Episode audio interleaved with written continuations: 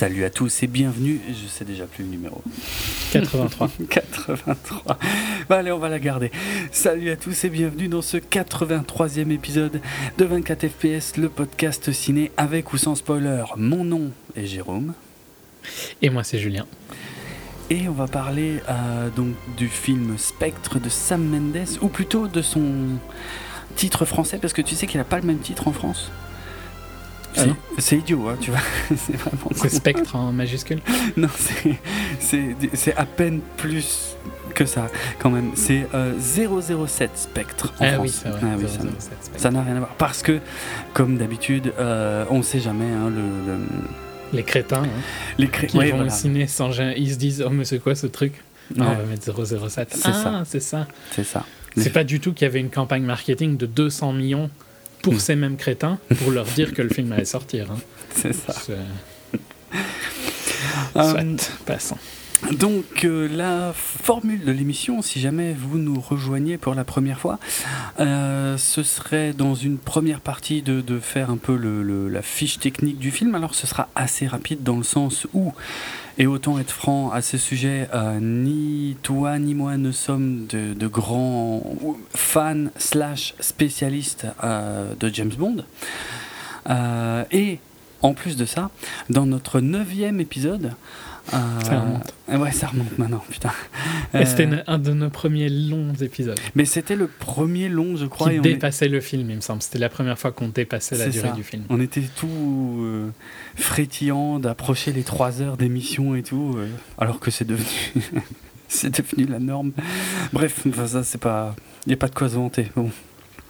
Donc voilà, Euh, donc on va pas peut-être pas rentrer dans les détails de la saga comme on a pu déjà le faire avec d'autres sagas, parce que là la saga est quand même particulièrement longue euh, et complexe. Et puis même s'il y a trois ans j'avais dit que j'avais plus ou moins l'intention de tout me retaper pour euh, mieux comprendre, et ben je l'ai absolument pas fait. Euh, donc voilà, Ah, ça, à ton excuse, ça fait deux ans que tu prépares Force Awakens. absolument, oui, la, la préparation de, bah ouais, c'est ça. En fait, j'avais le choix, préparer Star Wars ou James Bond, et puis à un moment il y a des priorités dans la vie. Donc voilà. Ouais. Euh, T'as préféré le film d'un réalisateur de commande. Bref. Je ne pensais pas qu'on irait sur ce terrain-là. Donc, euh, est-ce que j'ai été au bout de la journée j'ai changé mon troll en fait. Tu remarques, c'est Oui, plus euh, oui. Man of Steel maintenant. C'est Ouais, ouais. Mais c'est, c'est, ça a encore moins de sens, quelque part, de troller un film qui n'est pas sorti, qui est peut-être je, extraordinaire. je- je n'ai pas trollé le film. C'est vrai. Bon, bref, ne- on, on parle pas de ça, pas maintenant. Euh, donc, la première partie de l'émission, voilà, fiche technique euh, du film, notre avis sans spoiler. Et si on n'est pas trop dissipé, ce qui est mal barré apparemment, euh, ce sera pas trop long. Et ensuite, euh, du scène par scène, mais enfin très théorique, hein, on va revenir sur les moments marquants, si tant est qu'il y en ait, dans ce film, donc après le signal sonore qui marquera le début de la partie avec spoiler. Donc, euh, Spectre, c'est le 24e film officiel euh, de la saga James Bond. C'est le second euh, réalisé par Sam Mendes, qui avait pourtant refusé de rempiler après Skyfall, parce qu'il est également metteur en scène de théâtre, si je dis pas de bêtises, et puis il avait des projets dans ce domaine-là. Euh, Il a fait quelque chose hein, au théâtre entre les deux. ah oui, oui, clairement, ouais, ouais, il, a- il avait, il avait un truc euh, qu'il voulait pas lâcher, qu'il voulait pas, euh, voilà. Euh, mais bon, le, voilà, et apparemment ils lui ont laissé le temps. Euh, il- Ils lui ont donné beaucoup d'argent. Ouais, voilà, surtout, je pense, clairement. Euh, alors que Christopher Nolan, euh, qui, avant, qui a envie de réaliser un James Bond depuis perpète, et, ben, euh, et qui apparemment faisait partie des, des, des, des, des shortlistés de, de la production, et ben, n'a toujours pas eu l'opportunité de le faire. Ce qui est très très con parce que Oui. Nolan, dans l'univers que Mendes avait créé, irait très, fonctionnerait très très ah bien. oui, tout à fait. Et, tout à fait. enfin, euh, je vais déjà spoiler mon avis sur Spectre, mais est-ce que je dois dire Spectre ou Spectre à chaque fois? Bon, Spectre, hein, on va pas se faire chier. Euh, Ça sert à rien de donner un film à quelqu'un qui a pas envie de le faire. Quoi. Mais il y a, alors, je suis d'accord avec ce que tu dis, mais d'un autre côté, quand t'as pas envie de le faire, bah, tu le fais pas. Bah ouais, mais si on te donne euh, X euh, centaines de millions, je sais pas combien on lui a donné. Mhm. On lui a déjà donné le budget qu'il avait envie parce qu'il a fait n'importe quoi avec son budget. À fond, à fond. Mais je pense qu'il a été aussi très très très très bien payé lui-même. Ah, je- j'en suis sûr, parce qu'ils le voulaient vraiment. Ah, Attends, ils ont quand même retardé le film euh, pour attendre qu'il soit dispo. Donc ouais, effectivement, c'est pas, pas rien. Mais ça se sent vraiment que, bon, que Craig a pas envie. À la limite, ça c'était plus difficile de Ah oui. sortir Craig du film que Mendes, mais, euh, mais Mendes, euh, il s'est pas inspiré du tout quoi, comme, euh, comme réalisation. Non, c'est le moins qu'on puisse dire. Hmm. Bah attends, on, est, Ouais. on met un peu la charrue avant les bœufs. Alors justement, le cast. Euh, ah non, attends, avant le cast, on va, euh, il y a d'autres gens. Euh, les scénaristes. Alors John Logan, qui avait déjà écrit Skyfall, rempile lui aussi. Mais euh, pas tout seul. Ah, et alors par contre, je me souviens plus s'il était tout seul pour écrire Skyfall. Non, non, ils étaient déjà avec. euh, Ah, il y avait déjà Neil Purvis et Robert. Ouais. Ah, bah oui, oui, en plus, oui, on en a parlé avant. Donc, Neil Purvis et Robert Wade également, puisque ces deux-là euh, ont écrit tous les James Bond depuis Le Monde ne suffit pas. Euh, donc voilà, là ils sont également dessus. Et il y a un quatrième larron euh, qui se nomme Jess Butterworth. Et j'ai regardé tout à l'heure ce qu'il avait écrit. Euh, on avait Fair Game en 2010, Age of Tomorrow en 2014, Black Mass qui n'est pas encore sorti chez nous. Ouais, qui est sorti dans quelques marchés. Par contre, il est sorti aux US, il est sorti aux Pays-Bas. Ah bon, mais pas encore en France. Et donc Spectre. Donc voilà, A4 pour écrire ça. Impressionnant, on y reviendra. Mm. Avec quand même Edge of Tomorrow. Enfin, c'est pas un mauvais. euh, Mais non, c'est clair. mauvais writer. C'est quoi. clair. Euh, Ouais. Comme dit, ça on y reviendra, euh, surtout dans la seconde partie je pense. Mais euh, voilà, maintenant on va passer au casting rapidement, puisque Daniel Craig donc revient une nouvelle fois en tant que James Bond. On va pas s'étaler là-dessus, mais je crois que nous deux on fait plutôt partie des fans, pour faire court. Ouais, bah dans tous les cas, je crois que toi tu préfères Casino Royale et moi je préfère Skyfall. Oui. Euh, mais globalement, c'est c'est les deux meilleurs James Bond pour moi. Et Euh, je trouve aussi. donc je suis fan du, de- du, côté plus bourne qu'a donné Daniel Craig, euh, plus brut et moins euh, gadget centrique qu'il a Mhm. donné à James Bond. Ouais. Euh, je m'attendais pas spécialement à ça quand il a été casté, hein, parce que c'était vraiment une. euh, c'est l'opposé de Pierce Brosnan qui, qui Mhm. n'était pas mal hein, dans le rôle qu'il avait. Je pense qu'il était bien pour ce rôle-là. C'est un Ouais, bon ouais. acteur, Pierce, Brosnan. Juste que voilà, c'est complètement opposé, mais je préfère la- largement le style de, de Craig. Non, c'était euh, la- l'approche était bienvenue quoi. Le côté un peu euh, le côté très british, un peu polissé et tout, ça commençait à devenir lourd, surtout euh, quand, quand- donc là je parle de Brosnan. Ben, surtout quand il y a Bourne en face aussi. Voilà, il y avait il y avait Bourne en face et puis les, les, les films en eux-mêmes étaient, enfin je sais pas, ils ne fonctionnaient pas euh, correctement. Je parle en termes de scénario, d'action, tout ça, c'est- c'était quand même souvent très moyen. Donc euh, au final, ouais, ce, ce renouveau, pour nous en tout cas, on fait vraiment partie du camp de ceux qui ont accueilli ça avec. euh, bah, déjà un, un peu de surprise, euh, mais Mm. euh, je sais pas, beaucoup de. Enfin, Très positif. Très, hein. très, très Puis c'était un acteur que j'aimais bien du fait de ce qu'il avait fait avant. euh, avec Guy Ritchie et tout ça. mhm. ouais. Ok. Donc, ouais. Que ouais voilà quoi. Non, donc, on- vu qu'on a déjà fait Skyfall on, voilà on, on, on- on s'attarde pas trop hein, sur euh, sur ces considérations là d'ailleurs au niveau des gens qui reviennent on a Ben Whishaw qui revient donc dans le rôle de Q le jeune euh, nerd euh, bah, développeur de, de gadgets puisque les gadgets ont fait leur retour dans la saga depuis Skyfall également. Alors de façon très relativement soft hein, ce qui est pas plus mal parce que ça ça faisait aussi partie des choses qui ont qui ont commencé un peu à, à pourrir la saga, euh, probablement, hein, parce qu'encore une fois, je suis pas spécialiste, mais à partir des années 80, je dirais, où ça a commencé à être un peu abusé. Je peux comprendre que dans- les années 60-70, ça faisait rêver et que Ouais, c'était c'était plutôt marrant. fun, ouais. mais ouais, à un moment, ça devenait un peu nimp, quoi. Même si je trouve que ici, mais pareil, je revire sur ma critique, désolé, mais on, Hmm. on est beaucoup plus dans un style plus à l'ancienne. C'est vrai. Je dis pas qu'il y a plein de gadgets, mais c'est un, c'est plus un Bond de l'ère de Pierce Brosnan qu'un Bond de l'ère de Casino Royale. Euh, clairement, alors, de, moi je sais pas s'il est de l'ère de Pierce Oui, ou- Brosnan. non, enfin, ouais, Oh. non, même plus vieux, je Ouais, dirais. ouais, Plutôt encore de- plus old school, euh, Mm, mm, comme euh, Roger Moore et Sean Connery. ouais, quelque part, ouais. Qui- c'est celui qui colle le moins dans la nouvelle euh, direction qu'ils avaient pris depuis Casino Royale, ça je te rejoins euh, totalement.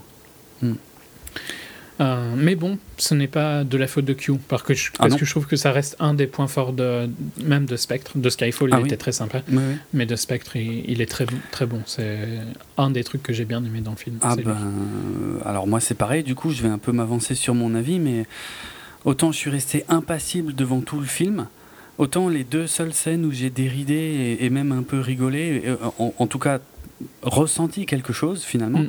c'est les deux scènes avec Q. ouais, qui Ouais. marchent très bien, qui sont bien écrites, qui sont bien jouées, qui sont voilà quoi. Et, euh, et, et voilà. Et le reste, comme je l'ai dit, impassible. Mais on y reviendra. Euh, Naomi Harris revient dans le rôle de Eve Moneypenny, parce que ça n'est désormais plus un spoiler. Euh, rien de spécial à dire. Non, rien hein. de spécial. Elle est un- Elle, est- elle n'a rien de, elle pose aucun problème. Voilà. Elle joue assez bien. Ouais. Il y a une bonne euh, alchimie entre elle et, Ouais. et Craig, je trouve. Ouais, ça marche assez bien, ouais. Ouais, ça marchait déjà pas mal dans le film précédent d'ailleurs. Ouais. Euh, ouais, ouais, c'est plutôt sympa. Et je dirais que c'est encore plus flagrant, euh, peut-être ici, parce que dans, dans les précédentes, avait... le fantôme d'Eva Green était plus présent, je trouve. Oui, oui. Euh, avec qui ça fonctionnait super bien. Ah oui. Ici, c'est plus marquant que ça fonctionne bien parce que ça fonctionne pas avec les deux, avec les autres. Quoi. Ah, ok. Ah, ça c'est encore autre chose. Ok. Euh, bon, alors on finit sur le cast récurrent. Euh, Ralph Fiennes, qui est désormais donc récurrent depuis un seul film, mais bon récurrent quand Mhm. même, hein, Qui devient M. quoi. qui devient, qui est devenu M, voilà, à la fin du film précédent. Euh, bon, Ouais, il est bien. hein. Il Il, est- est... très british, il va bien pour le rôle. Ouais, il est, ouais, bah pareil, il a, il a ce côté très, très old school et tout. Moi, j'ai juste un regret, c'est que euh, par rapport à ce qu'ils avaient fait dans Skyfall, il était euh, autant, il était, il était le chef, quoi, très froid, très, très bureaucrate, mais avec un petit côté euh, passe à l'action quand il faut, quoi. Euh, et là, il, il- se met de nouveau en retrait dans celui-là, je trouve. Il, de- il redevient un peu plus un simple bureaucrate. Même si son rôle est important, j'avais bien aimé le mélange de le mettre un tout petit peu dans, sur le terrain s'il fallait. Quoi. Mm. Ouais. Et là, il n'a pas trop l'occasion de le faire. Non, mais ses scènes, il joue bien ses scènes. Ah oui, pas, oui, totalement, totalement. c'est pas un souci. Et puis bon, euh, dans un second rôle euh, un peu plus petit, il y a Rory Kinnear et, qui revient également pour la troisième fois dans le rôle de Bill Tanner, donc le, le bras droit de M, hein, pour le coup. Euh, même si M a changé, lui, lui n'a pas bougé. Alors, au niveau maintenant des, des nouveaux, le grand méchant. Est interprété euh, donc par Christoph Waltz, donc pour le rôle de Franz Oberhauser. Euh, bon, voilà, assez peu de détails, euh, en tout cas. dans On la- a déjà parlé de Christophe Waltz en- Oui. quand on a fait Django Unchained. Oui. On l'adore tous les deux. On le trouve tous les deux Ah oui, ah oui, fascinant. C'est un. Ah excellent ouais. acteur. Ouais, ouais. Il, il peut être, peut vraiment être inoubliable dans Mm. pas mal de films. Et ici ici, euh, il est pas inoubliable, mais c'est pas de sa faute. quoi. C'est qu'on lui donne rien pour être inoubliable. Bah, c'est ça, c'est-à-dire que son personnage, alors pourtant assez mystérieux, là je me base sur la campagne de promo du film, hein, euh, assez mystérieux et Je tout. trouve qu'il fonctionnait ultra bien dans la campagne de promo. Oui, ah, totalement. Ah ouais, ouais, c'est vrai, c'est vrai. Et, et au final, dans le film, bah, il y a tellement pas de matière dans le personnage, il est tellement creux qu'il est obligé de faire du Mm. Christophe Waltz. Et, il- Ouais. et il cabotine en tant que Christophe Waltz et Ce qui passe, hein, ce qui est mieux passé, je pense, pour moi que pour toi. Oui. Il y a des moments où ça va, tu vois. Je trouve que euh, ça fonctionne quand même. Il arrive à sauver des scènes, quoi. Mais ouais, c'est loin d'être inoubliable. Euh, il me fait un peu penser à ce style de méchant qu'il y avait déjà dans, dans Rogue Nation. De toute façon, c'est quasiment le plot de Rogue Nation. Euh, ah oui, ça c'est pas faux, oui. et dans. Ouais. Tu trouves pas qu'il fait un peu penser euh, au méchant de Rogue Nation? Un côté un peu t'es méchant parce que euh, on a dit que t'étais dangereux. Mais... Ah ouais, c'est ça. Parce que tout le monde dit oui, c'est un génie du mal et tout machin, mais concrètement, il, il fait pas grand chose en fait. Euh, Et, euh, ouais, je vais, je, vais, bah, je vais passer sur ma critique un peu du scénario sans spoiler, hein, mais euh, on est quand même très proche de scénario qui est vu, revu. ah, c'est un peu la même idée que Winter Soldier, qui le faisait dix fois mieux. Ouais. Euh, c'est la même idée que Rogue Nation. que, que, Ça bah, devient que, fatigant. que presque tous les missions impossibles. hein. pas juste Rogue Nation. Ouais, mais Euh, sur Ghost Protocol aspects. était un peu moins. C'était mieux Ghost Protocol qu'ici. Oui, ah oui, oui. Bien sûr. Mais ouais, ce côté. euh. Enfin, je parlerai plus en détail Ouais, pour ouais, pas spoiler. c'est difficile, Un là, plot point ouais. sans faire exprès, mais. Mm. C'est- fatigant parce que c'est tout le temps la même chose. Ouais, non, là on a vraiment l'un des méchants les moins originaux de, de toute l'histoire de la saga et voire du, du cinéma d'action en général. hein. C'est, on est dans des clichés de clichés quoi. Euh, moi j'ai pas du tout accroché. hein. Et. Mais c'est pas, ouais, c'est pas la faute de l'acteur, moi je, je l'aime bien, mais à un moment. euh, Non, si- non, mais c'est clairement un problème de scénario Ouais, de toute ouais, façon. ouais. Il y a, ouais. Il y a rien derrière Euh. ce personnage. Il est, enfin, il y a une vague backstory, mais putain. euh, Elle est pas intéressant. non, non. Et c'est l'un des plus gros échecs du film, hein, parce que le film repose là-dessus. Mais Ouais. bref. Euh, Peut-être que si. euh, je pense que aussi Craig n'aide pas parce qu'il a l'air de s'en foutre de toutes ces scènes. ah oui, Et peut-être qu'il aurait, tu vois, mis un peu plus d'émotion dans certaines de ces scènes-là. Ça aurait un peu mieux fonctionné. Ça aurait quand même été mauvais, mais ça aurait un peu mieux fonctionné. Oui. Euh, mais bon, finissons le cast. hein. Oui, Je te ok, laisse, ouais, ou on le redira, ouais. Euh, alors, la nouvelle James Bond Girl, donc c'est encore une française, euh, Léa Seydoux. Euh, bon, donc dans le rôle du docteur Madeleine Swan. Moi, j'ai pas on grand en chose. a déjà parlé euh, quand on a fait Adèle. Euh, Si, oui, les- si c'est tu vrai. veux que Adèle fasse un peu plus de téléchargement. Ah non, putain, ça suffit les téléchargements de la vie d'Adèle. Non, mais écoute, bon, moi je la déteste pas. Moi, je l'aime pas particulièrement non plus, et, mais dans ce film, ça va. Bah, parce que le, le problème, il est au niveau de l'écriture, encore une fois, qui est catastrophique. Mais elle, Je trouve pas qu'elle fonctionne du tout. hein, Ah non, ah, moi, moi non plus, pas du tout. Ah, c'est une Euh, catastrophe. hein, son personnage, c'est n'importe quoi. C'est euh, c'est cousu de fil blanc de A à Z. hein. Mais je suis d'accord avec toi que je trouve pas que c'est sa faute. On est d'accord. Ok. Euh, après, je pense qu'elle elle prendra tout, des critiques toute sa vie, dans tous les cas, juste parce que comment elle est arrivée dans le business. Oui, oui, ça. Euh, donc ça restera, tu vois, ça- elle pourra jamais se sortir de cette image-là. Hmm. À part vraiment en faisant des trucs. Je- parce que je pense pas non plus qu'elle va faire un film euh, incroyable euh, au niveau d'une. sortir une performance incroyable. C'est juste une bonne actrice, quoi. Ouais, Mais c'est pas, ouais.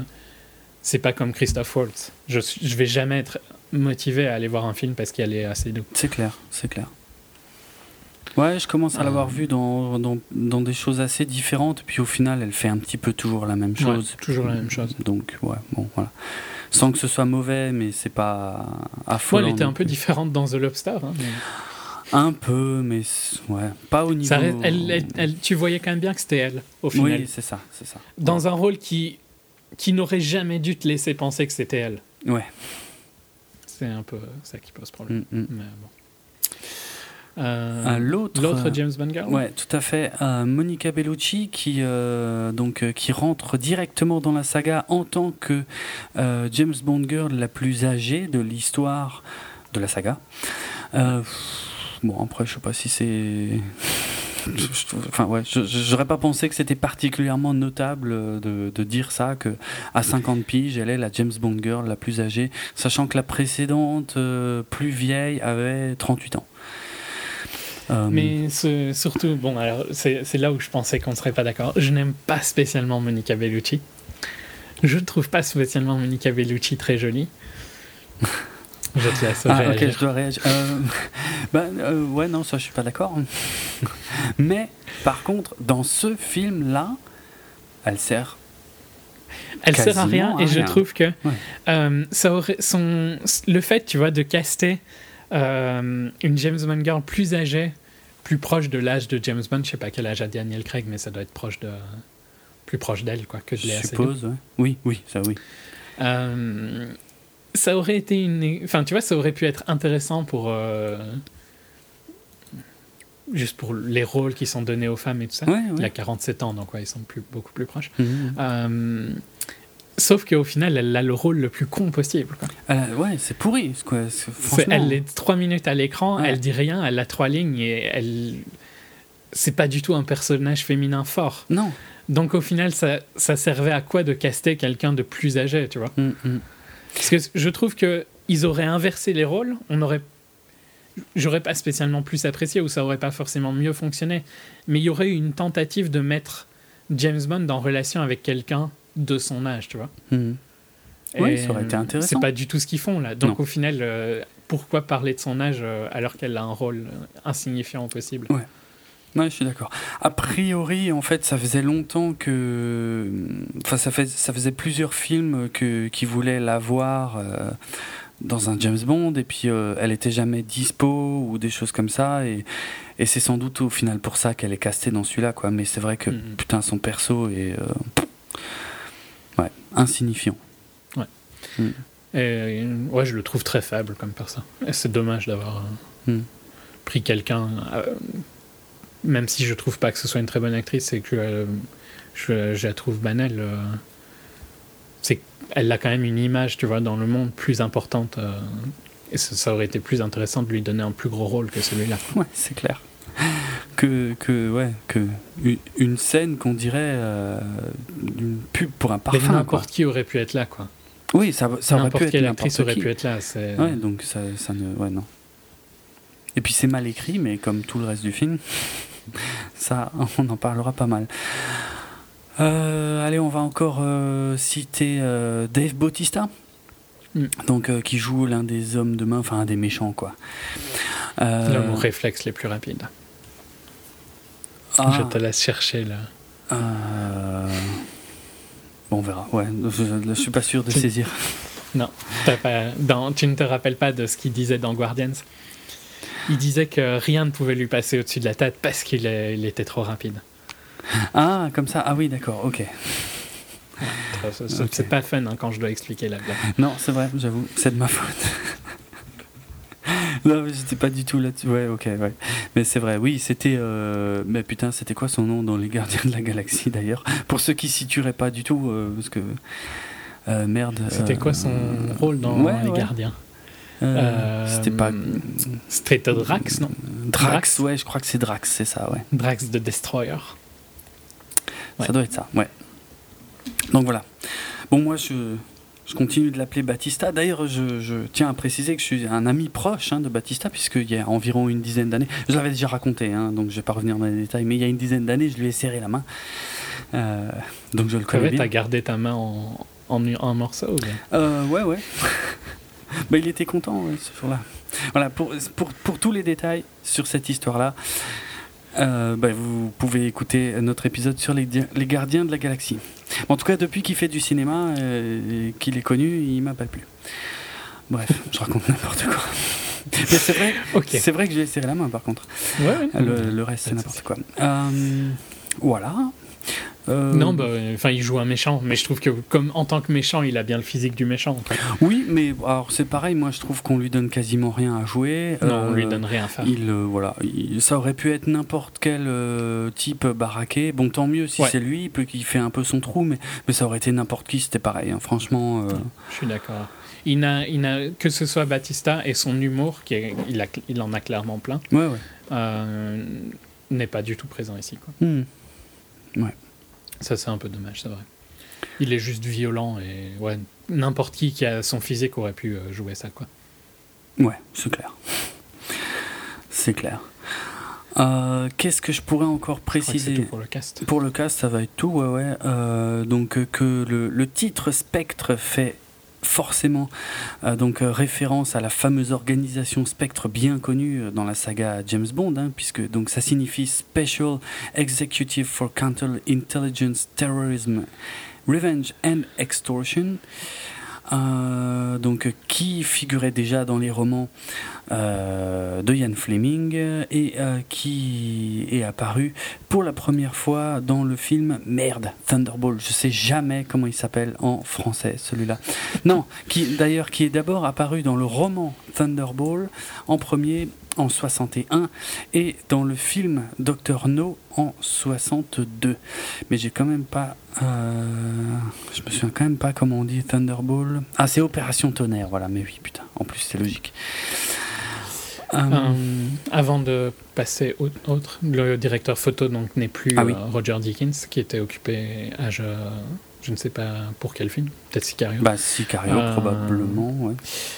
Mais il a fait un autre truc avec Angelina Jolie aussi l'année dernière. Je sais pas quand était le filming, le shooting de Spectre en particulier. Mais donc c'est quand même un autre directeur photo ultra classe que c'est Oid van Oytema, dont on a déjà parlé deux fois. Deux fois? Heure et pour Interstellar. Ah, excellent. du, pire au meilleur, quoi. Oh, la, la, photo de Heure était incroyable. Tu ne vas pas me dire le contraire. Non, euh, j'avoue. Parce que s'il y a bien deux trucs, je pense, où tu es d'accord sur les qualités de Or, c'est le, le set design, le production design et euh, la photo, quoi, qui était vraiment unique. C'est vrai.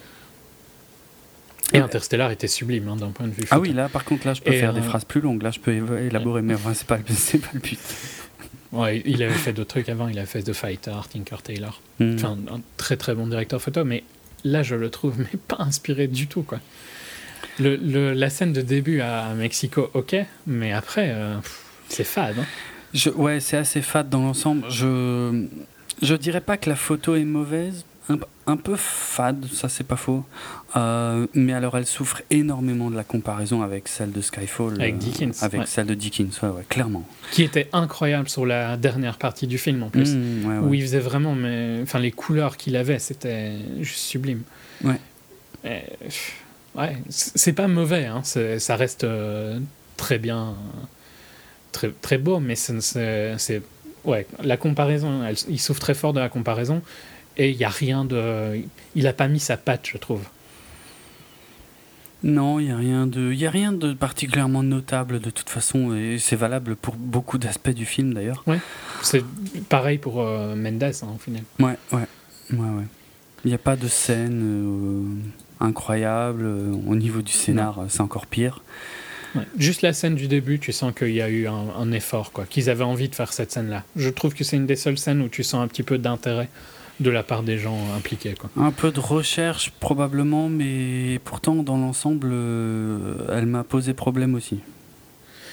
Ben, étonnamment, je la trouve un peu longue, mais tu vois, elle, elle, elle est quand même assez rythmée et tout ça. Enfin, on en parlera dans la partie euh, spoiler, mais ouais. Par rapport au... En fait, je la trouvais pas top quand je l'ai regardée, et puis en fait, par rapport au reste du film, elle était quand même pas mal, quoi. Hmm.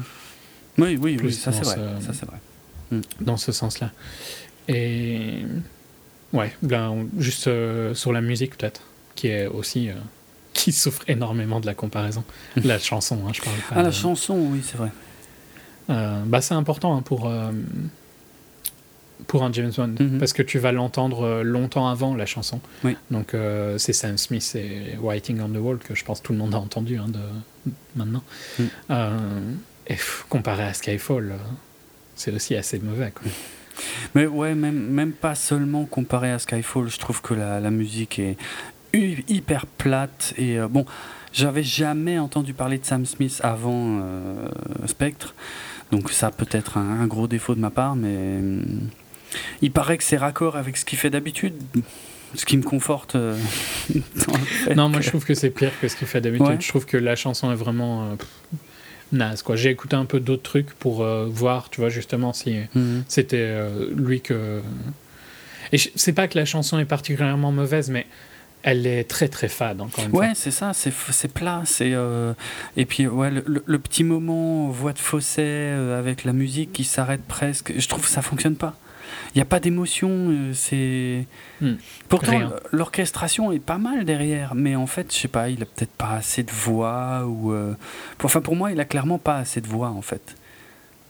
C'est un tout petit filet de voix et ça, ça va pas pour un pour un James Bond. Il faut donner un petit peu quoi. Il faut. Hmm.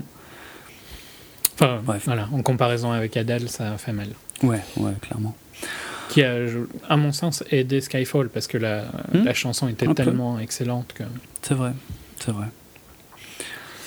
Ok. Euh, je Euh, passerai. euh, ouais, je, je vais passer un peu sur les problèmes légaux concernant le, le mot spectre, euh, qui, qui, qui d'assez. Enfin, ouais, qui sont assez anciens en fait, puisque c'était entre Ian Fleming et puis un certain Kevin McClory qui avait, euh, qui avait rédigé un script donc au début des années 60 pour un pour un film. Enfin bref, ils se sont pris la tête et ça a mis très très très longtemps à être résolu. Bon, maintenant c'est résolu.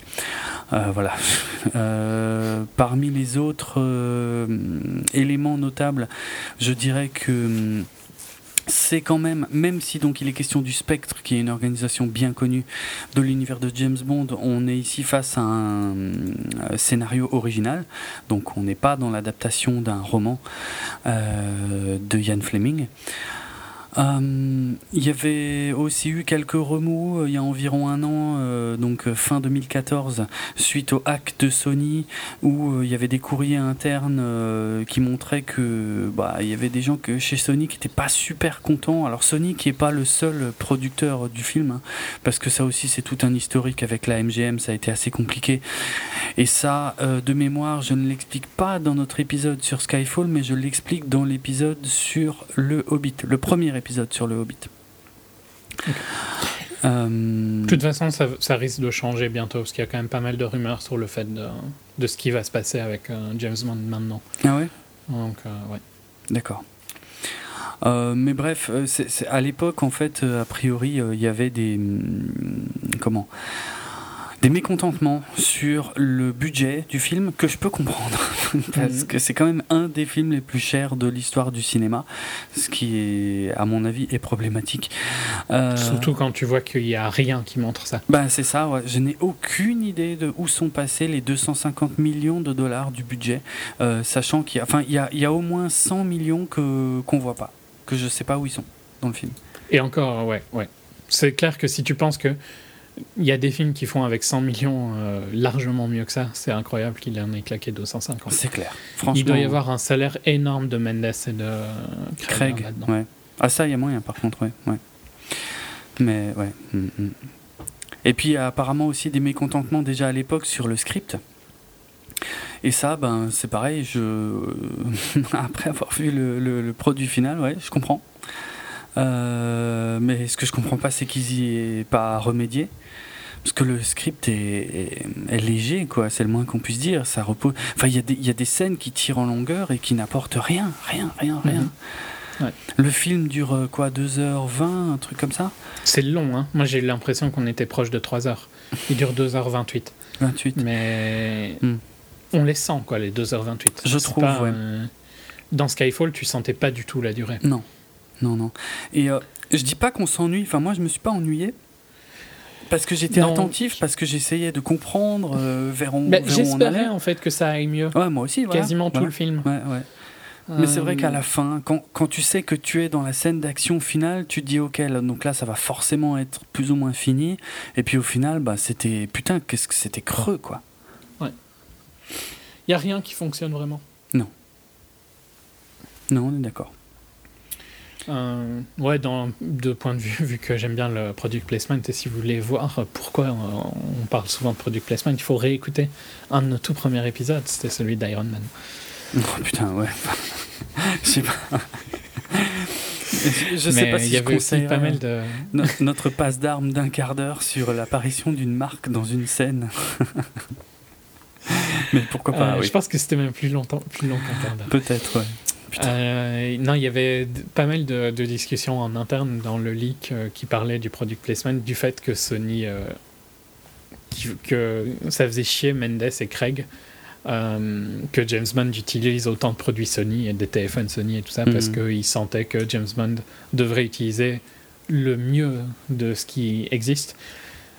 Et je mets des guillemets sur le mieux parce que techniquement parlant, euh, si tu regardes au niveau des specs, je pense que Sony est dans les plus hautes specs que tu peux avoir dans un téléphone. Ouais, ça maintenant, va, ouais. Vu que c'est un des seuls à avoir un écran 4K. Et je Mm. ne parle pas de l'utilité d'un écran 4K sur un téléphone. Ça, c'est un autre problème. ouais. d'accord. Euh, mais globalement, Mendes euh, aurait préféré qu'il utilise un Galaxy. Quoi. Ah ouais. Et c'est marrant, mais je trouve que dans le film, il n'y a quasi pas de product placement de Sony. Il y a du product placement de Sony, tu peux en voir si tu fais attention, il y a des TV et tout ça. Mais comparé aux trois précédents, où c'était dans ta face Ah, en fou. permanence, Ouais, ouais. euh, c'est fort léger hein, ici. Ouais. Non, mais niveau- je, en, en tout cas au niveau Sony. Quoi. Je te le disais en, en, en off, mais effectivement, avant d'aller voir Spectre, je m'étais, euh, enfin, je me suis recogné les trois, euh, donc euh, Casino Royale, Quantum of Solace, que je déteste d'ailleurs, hein, toujours autant, et, et Skyfall d'affilée. Et puis, putain, à chaque fois qu'il y a un truc avec un téléphone, t'as le gros plan sur l'écran où on voit bien la marque en haut et tout machin. Et ça, ouais, dans Spectre, il y en a Beaucoup, quasi beaucoup pas. moins présent. Ouais, Ouais. ouais. Il y a une TV chez lui, bah oui, c'est une Sony, mais ce n'est pas choquant. quoi. C'est, euh, Non, ça c'est pas, ouais. Voilà. Ouais. Euh, non, je trouve il y a du product placement, notamment la montre. hein, c'est ultra flag. C'est vraiment pas discret du tout. Mais, Ouais, surtout quand il mais pour Sony. quand il la nomme, là je trouve que ça devient trop. Quand il nomme la marque, donc Omega en l'occurrence, euh, là, là, ça devient trop. C'est dans Casino Royale, c'était c'était bien inclus dans le dialogue, si tu veux, Euh, puisque Vesper euh, regardait sa montre et puis lui disait euh, Rolex et il disait non Omega. Et c'est au moment où elle le scanne un peu, où elle essaie de faire son profil, donc ça passait bien. Ouais, c'est un peu flag, mais. C'est un peu flac quand même, ouais, je suis d'accord. Mais, mais bon, il, il- il citait Rolex aussi, alors pff, à la limite, voilà, ça passait, ça passait bien comme dialogue, je dois dire. Là, Enfin, c'est pas non plus atroce, hein, ça reste du product placement, il y en a toujours eu dans James Bond. Oui, mais c'était oui. juste pour dire par rapport à ce fait, ça me fait un peu rire qu'il y ait eu autant de soucis parce que je pense que ça a dû avoir un impact euh, dans ce qu'il a filmé, tu vois. S'il n'était pas content et qu'en plus il était un peu en mode euh, non, mais vous avez voulu que je vienne donc je fais ce que je veux, Hmm. à mon avis, il y, a eu, il y a eu quelque chose. Parce qu'on est vraiment passé de tout à rien pour, euh, pour Sony. Ouais. Au niveau produit. ouais, c'est clair, c'est clair. Mais voilà, dernier truc que je voulais dire. Hmm. Ah non, euh, les chiffres, ouais. Il me... Ah, j'ai encore deux trois trucs moi sur la critique, mais euh, Bah euh, ouais, je dirais vite fait. Mais... Non, les chiffres me, me font, me font pleurer. Quoi. bah, moi je trouve pas ça surprenant qu'il ouvre très fort, étant donné les records qu'avait battu euh, Skyfall. Quoi, c'était le premier James Bond à claquer le milliard. euh, je veux dire, c'est c'est logique que la suite parte très très très fort, quoi. En plus, en France, euh, enfin, et euh, probablement dans quelques pays d'Europe, euh, c'est sorti un jour férié, le 11 novembre en l'occurrence. Mhm. Donc forcément, beaucoup plus de monde dans les salles encore, en plus qu'il n'y aurait eu d'habitude, et toute la journée, pas juste le soir. Donc ça fait des gros chiffres, forcément.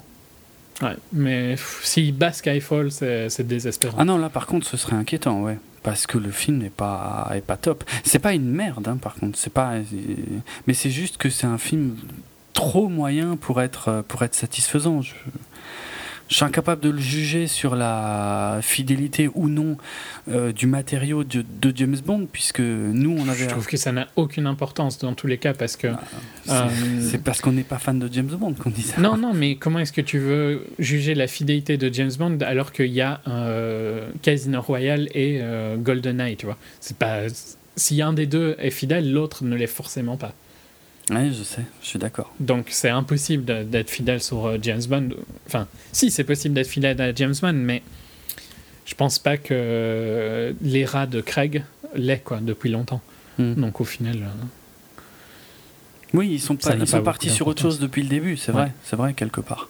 Je suis... Et là, ils y reviennent même. inc- C'est incompréhensible. C'est peut-être ce qui m'énerve le plus parce que j'ai entendu euh, Mendes qui disait dans une interview que il avait créé tout cet univers, euh, donc euh, Money Penny, M et tout ça, tu vois, et que il avait envie de l'utiliser. Je pense que ça, c'est ce qu'il se dit à lui-même pour se convaincre Mhm. d'être revenu.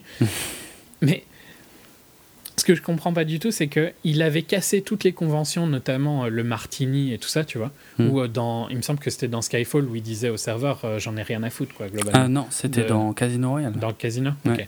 Soit, ça change, change rien. Et puis là, maintenant, c'est important, quoi. Pourquoi? Qu'est-ce qui a changé? C'est le même perso? Pourquoi est-ce que dans Casino Royale, il en avait rien à foutre de comment son cocktail était fait? Et que maintenant, il le veut d'une certaine manière? Hmm. Euh, Il n'y a aucune logique. euh. Ouais, tu vas me dire, c'était pas Mendes qui avait fait Casino Royale. Non. Mais Mendes était resté dans l'esprit de Casino Royale avec Ah oui. Skyfall, Ah, ça, en oui. poussant plus loin, tu vois. En poussant Et plus ici, il reprend tous les vieux codes des vieux James Bond, Hmm. pas tous, mais beaucoup. Ouais. Et je comprends pas du tout la logique, quoi. loin. Je comprends pas du tout comment on est passé d'un- d'une relation comme il avait avec euh, Eva Green, euh. Vesper, hein, Ouais, ouais. Euh, à ce qu'on a avec Léa Seydoux, quoi. Ouais, qui est complètement. Ça fonctionne pas du tout, Ouais, il y a aucune émotion qui passe. Non, ouais, clair. Et le perso est super mal écrit. Il n'y a, a pas seulement ça, hein, où on est revenu en arrière, je trouve, dans l'approche du personnage. euh, ça a beaucoup changé aussi, puisque dans, Ouais, ouais. dans Casino Royale, il était établi très rapidement comme étant un, un bourrin.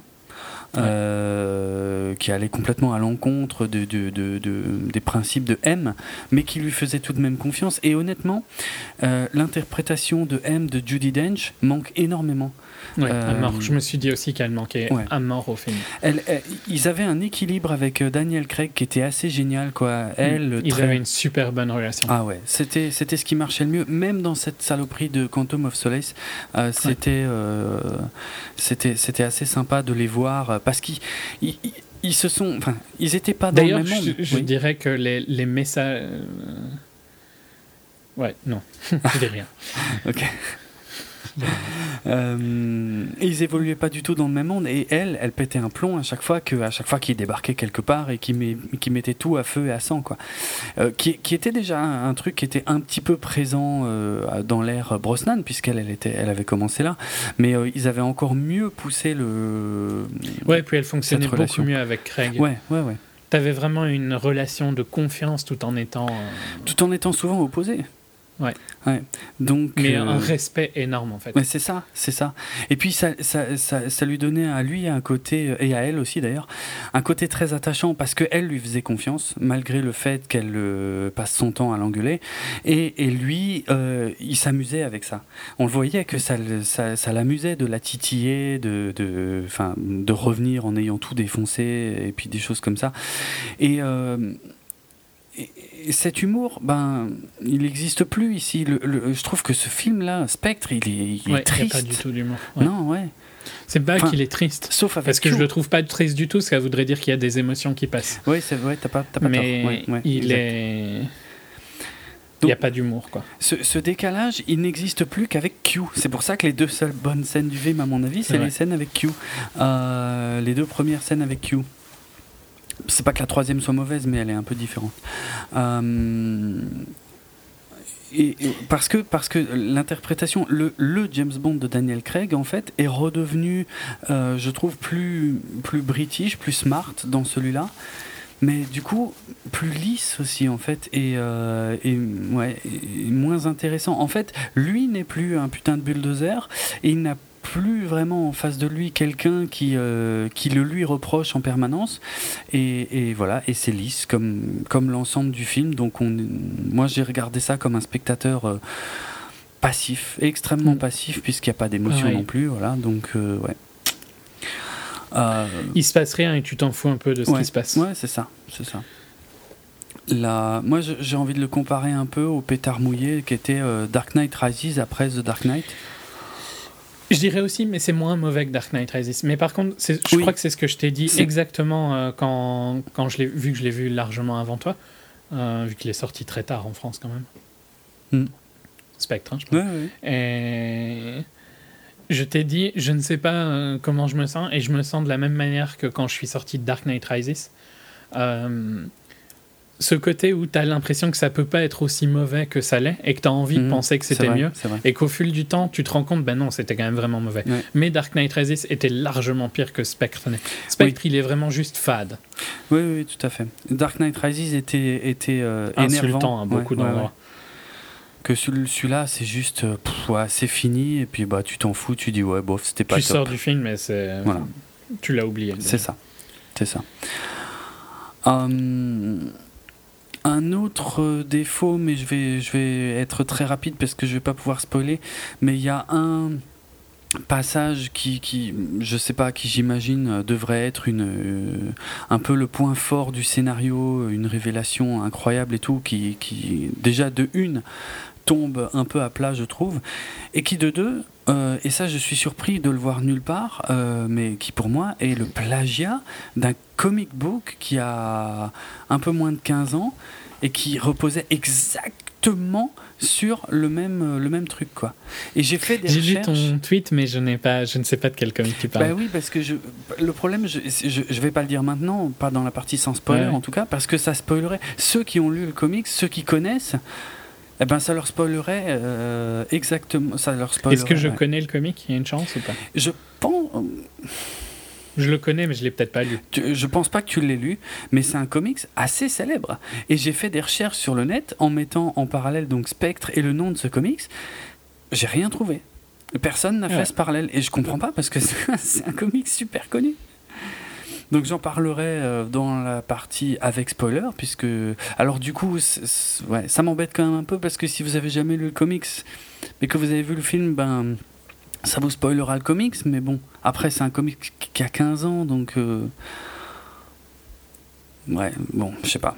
Mais c'était, mais ça repose. Ouais, putain, ça- non, ça m'énerve. Ça repose exactement sur la même un, mécanique. c'est un grand comic euh, ou c'est un truc euh, gérant de Vertigo ou c'est un truc de DC ou... Ah non, c'est d'ici. C'est d'ici. C'est, Ok. euh, c'est, une histoire de, de super-héros. Allez, je vais- Ok. je- j'en dirai pas plus que ça. Non, donc c'est pas un truc obscur. Et puis c'est, c'est un, un, un des plus célèbres de, de euh, ouais, de, alors pas de la dernière décennie du coup, mais enfin de à peine plus de la dernière décennie quoi. Pour le personnage en question. Donc vraiment, je, je comprends pas que personne ne soit choqué que, que ce soit le même scénar. Bon, hein, j'en parlerai, voilà. Ouais, Ça, j'en, ouais, j'en parlerai dans la partie avec spoiler. Mais ouais, voilà quoi, un pétard mouillé. Euh, Ouais, c'est- décevant hein, parce que vraiment, vu que j'avais adoré Skyfall, euh, j'espérais beaucoup plus. quoi. J'avais adoré Skyfall, je trouve que Hoyt euh, a vraiment une vision particulière. Quand, parce que même si je suis pas fan d'Interstellar, Mm. euh, c'est clairement pas. c'est- C'est pas- ses parties à lui étaient superbes. Mhm. Et ben, j'espérais vraiment beaucoup mieux, mais il y a- il y, a un côté. ça fonctionne pas du tout. Quoi. Non. Et euh, on, on- j'ai- on a vite dit Craig, mais ça se sent vraiment qu'il veut pas être là. Quoi. Oui, c'est vrai, pendant c'est vrai tout le film. On, on l'a dit un peu rapidement, mais il, C'est Bruce il, Willis. il- est hein. triste. Ouais, non, mais euh, je veux dire, il est, il, il a un visage fermé pendant tout le film.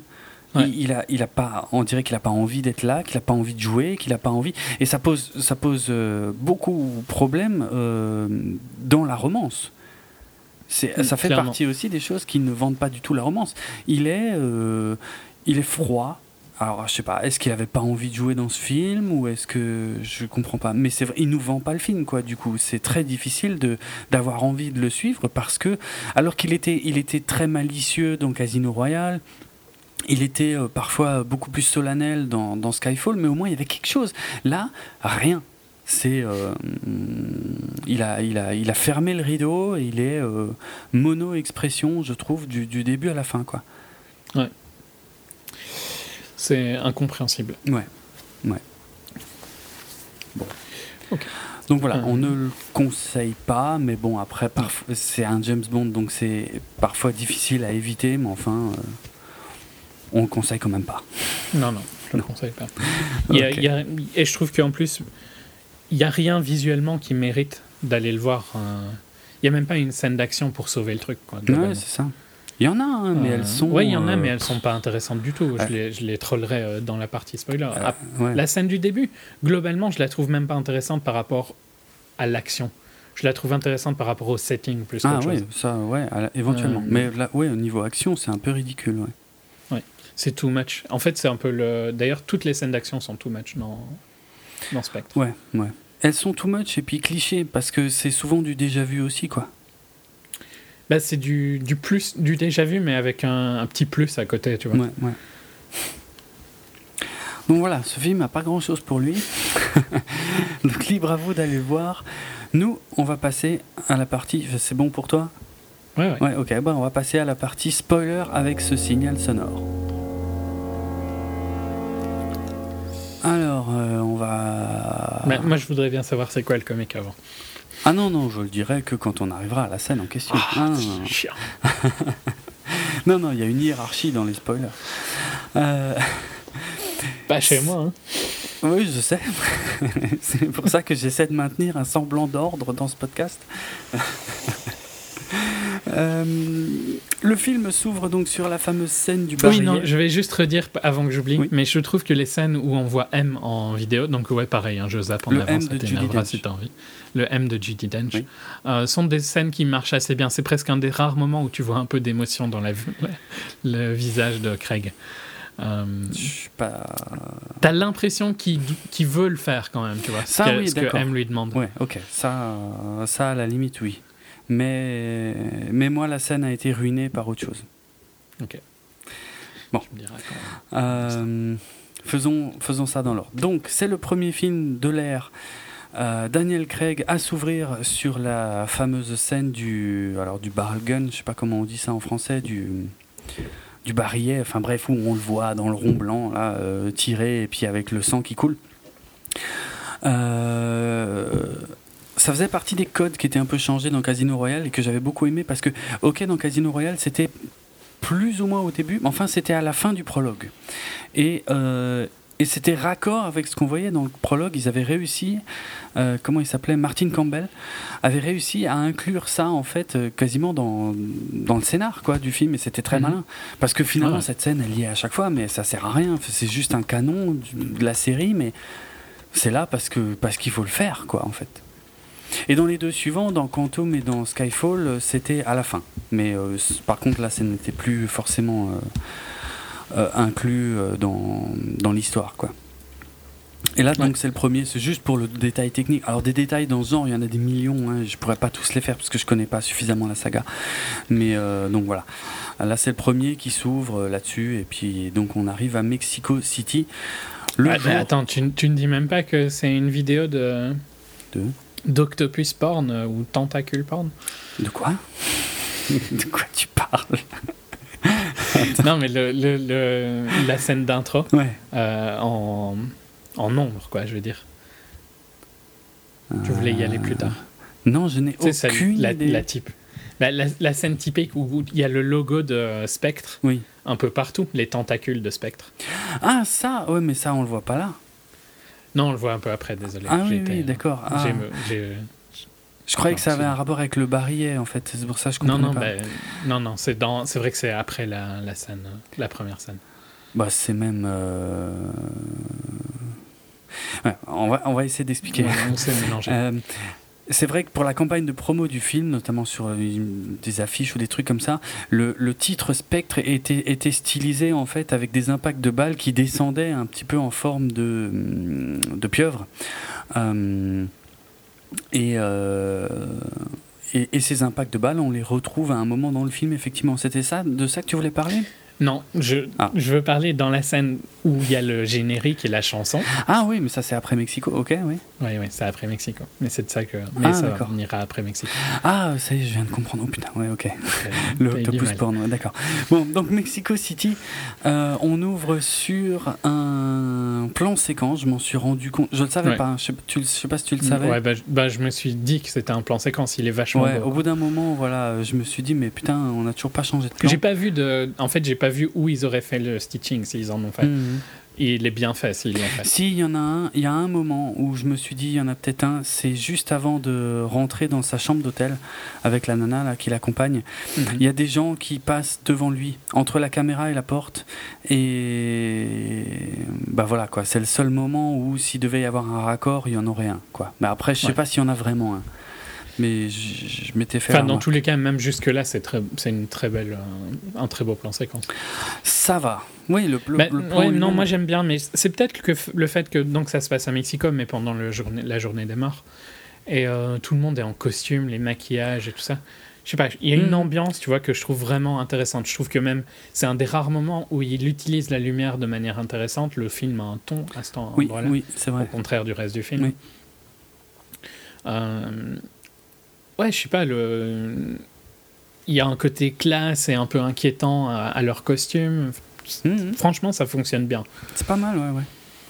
C'est pas mal. Après, ouais, en plus, il y a des mouvements de caméra dans ce plan séquence qui sont assez intéressants. à partir du moment où il part. Euh, sur les toits, enfin sur d'abord sur la corniche, puis sur les toits. euh, la caméra est devant lui, donc on le voit, on le voit marcher face à nous, et puis euh, tout- la caméra s'élève et passe derrière lui. C'est c'est pas mal, c'est assez intéressant pour un plan séquence euh, sans qu'on sans qu'on sache où ou comment ils ont placé la caméra, sachant qu'ils ont Mhm. a priori réellement tourné ça à, Mexico City et pas en studio.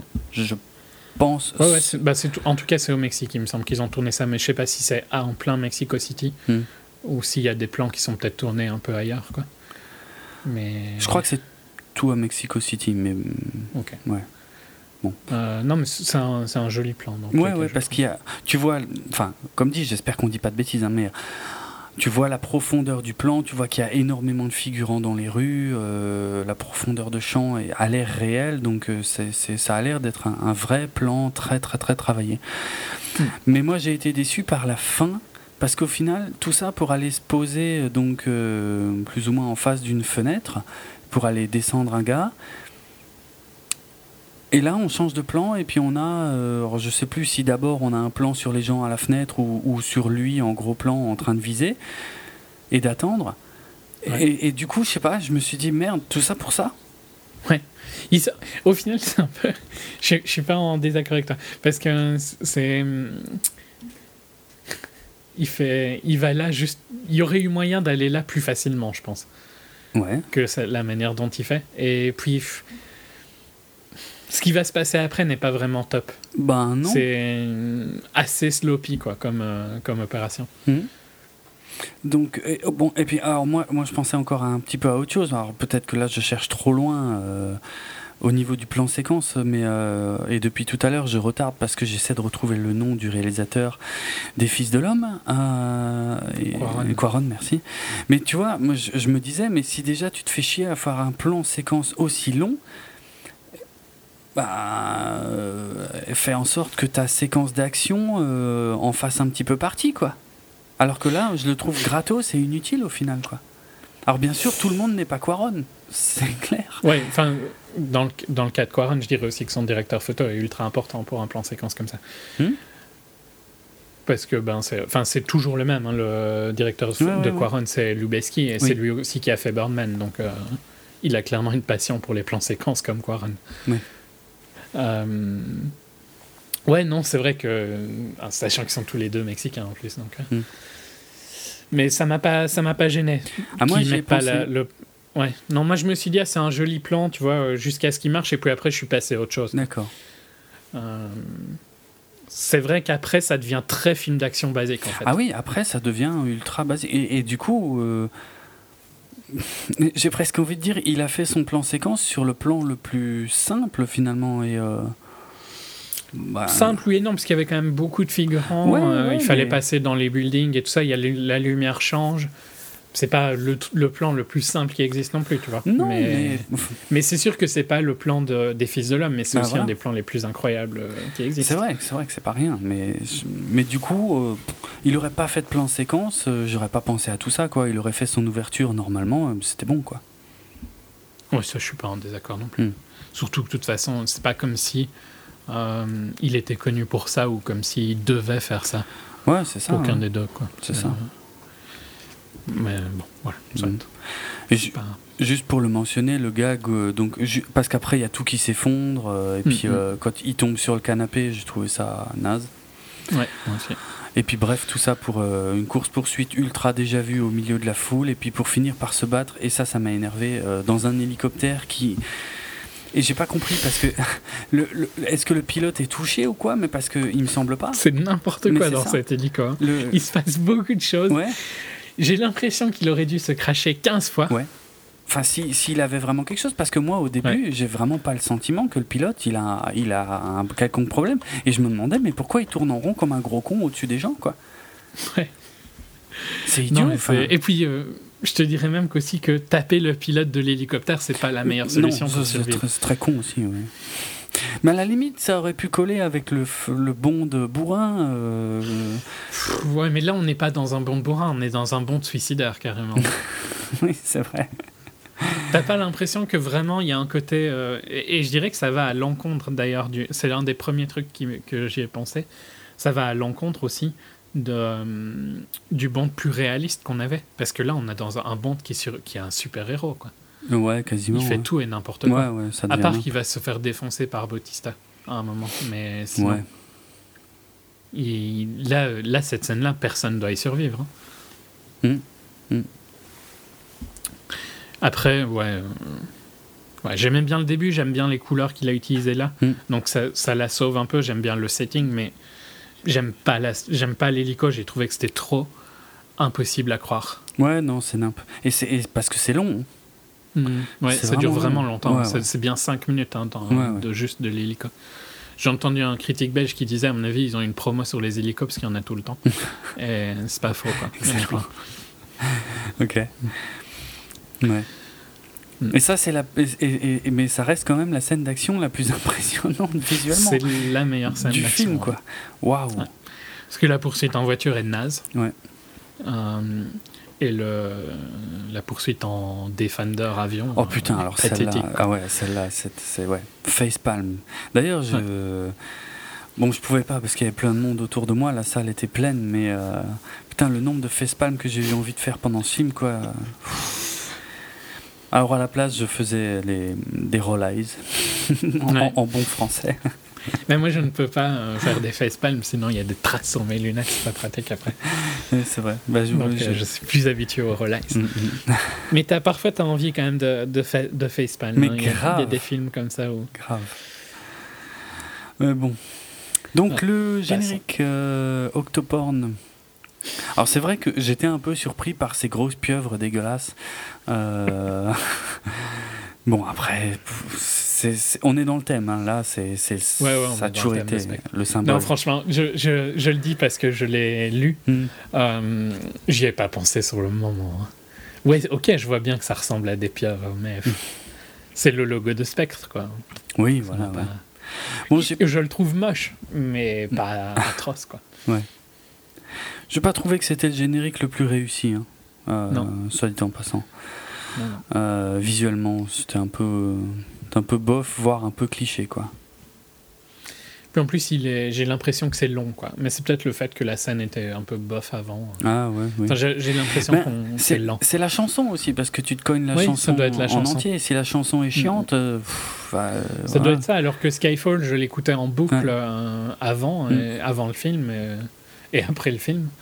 Donc euh, j'étais sûrement content de l'entendre encore Mm, une fois. Ouais, c'est vrai, non, mais ça, ça marchait mieux. Parce que le, c'était un peu dans la même thématique visuelle. Hein. Suite Skyfall, c'était très sur la mort, euh, très sombre, Ouais, tout ouais. machin. Mais la chanson était excellente. Mais voilà, ça passait bien avec la chanson. Ici, c'est un peu cliché. Fade. Ouais, C'est mon mot pour le film. Ah ouais, mais J'ai choisi de le dire 306 fois. 306 fois. 306, c'est précis. Euh, et donc tout de suite après, on a James à Londres. Je, je le mentionne, là, la scène n'est pas importante, mais parce que ça m'a énervé. Euh, avec euh, Money Penny, en fait, qui, tu sais, qui vient avec une petite boîte qui lui dit Ouais, euh, voilà les affaires qu'on a récupérées à Skyfall. Et puis, elle est là, quoi. Elle lui tend et lui dit Ouais, venez me les rendre chez moi ce soir à 21h. Putain, je me suis dit Quel connard Quel connard. Franchement, quel. C'est même pas les prendre. C'est clair, quoi. Putain, mais c'est pas ton chien, quoi. C'est bon. Ah, ça m'a, franchement, ça m'a gonflé. Ça m'a pas, ça m'a pas plu. Je me suis dit, c'est un peu feignant quand même. Ouais, ouais, ouais. Et donc tout ça, Euh, tout ça, c'était. Bon, il est, voilà, il est suspendu. Merci. C'était prévisible. Ouais. De toute façon, euh, Il a cassé c'est un peu le but de tous les films comme ça. hein. Il faut qu'il soit pas dans le système. Oui, enfin, comme dit, Mission Impossible nous a fait le coup pour tous les films sauf le 2. Euh, donc euh, c'est devenu lourd quoi. Depuis, euh, il faudrait trouver autre chose. Et puis c'est triste que c'est pas la première fois que c'est le cas dans James Bond non plus. Hein. Mais Mhm. il Ouais. devrait y avoir. Bah, c'était déjà le cas dans Quantum, non? Oui, exact. Tiens, oui, c'est vrai en plus. Donc c'est relativement récent. Mais hum, mais il doit y avoir d'autres idées. C'est pas possible quoi. Je veux dire, c'est- Mais ce- je dirais que en plus, tu vois, d'avoir ce côté où il est censé être rogue et tout ça. Mais le, le plus gros problème avec. C'est le fait que les méchants, c'est les mêmes que dans Winter Soldier ou dans Rogue Nation, un peu. euh, ça va pas, quoi. T'as trop l'impression de, lire la- de voir la même chose. Ouais, c'est toujours un peu le même principe, oui. C'est euh, le. Et je comprends que c'est un peu la peur du moment, tu vois, euh, la surveillance et tout ça. Mais Mhm. je trouve aussi ça tellement inintéressant. Et à mon sens, ce n'est pas une peur réelle des gens. Au contraire de. Non. Je comprends pourquoi, tu vois, la majorité des films à l'époque de la guerre froide étaient sur la peur du nucléaire et tout ça. Mhm. Ça a du sens parce que les gens avaient vraiment peur de ça. Ouais, ouais. Les gens n'ont pas peur d'être surveillés. hein. Ils Non. disent tout ce qui, ils disent tout, tout- tout ce qui leur passe par la tête euh, sur euh, Sur les réseaux sociaux. Twitter et Facebook ouais, dans ouais. tous les cas, et euh, ils mettent où ils sont en permanence, donc il n'y a aucune peur de la surveillance. Absolument. De toute vrai. façon, c'est facile à voir que tout le monde s'en fout de ce qui est arrivé à Snowden. Quoi. Euh, oui, oui, oui. En, À part, en partie, à part oui, les geeks, hein, globalement. Mhm. Et je te dirais même que même nous, hein, on en a déjà discuté, ça ne nous inquiète pas plus que ça. À, à défaut, sûrement, tu vois. On devrait Mhm. sûrement être plus inquiet que ce qu'on est. Mais malgré qu'on comprend euh, et qu'on aime bien la technologie tous les deux, c'est trop loin de nous, quoi, globalement, je trouve.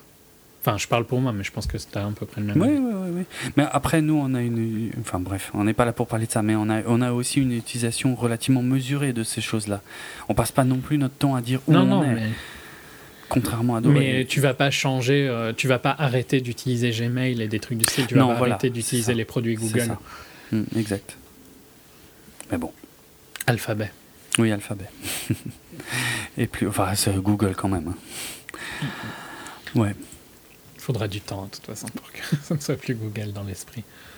Mais, mais, mais de toute façon, c'est quand même. Enfin, toujours ça reste Google, Oui, voilà. mais, mais pour qu'on parle de l'entreprise aussi. Ah oui, hein. oui, oui.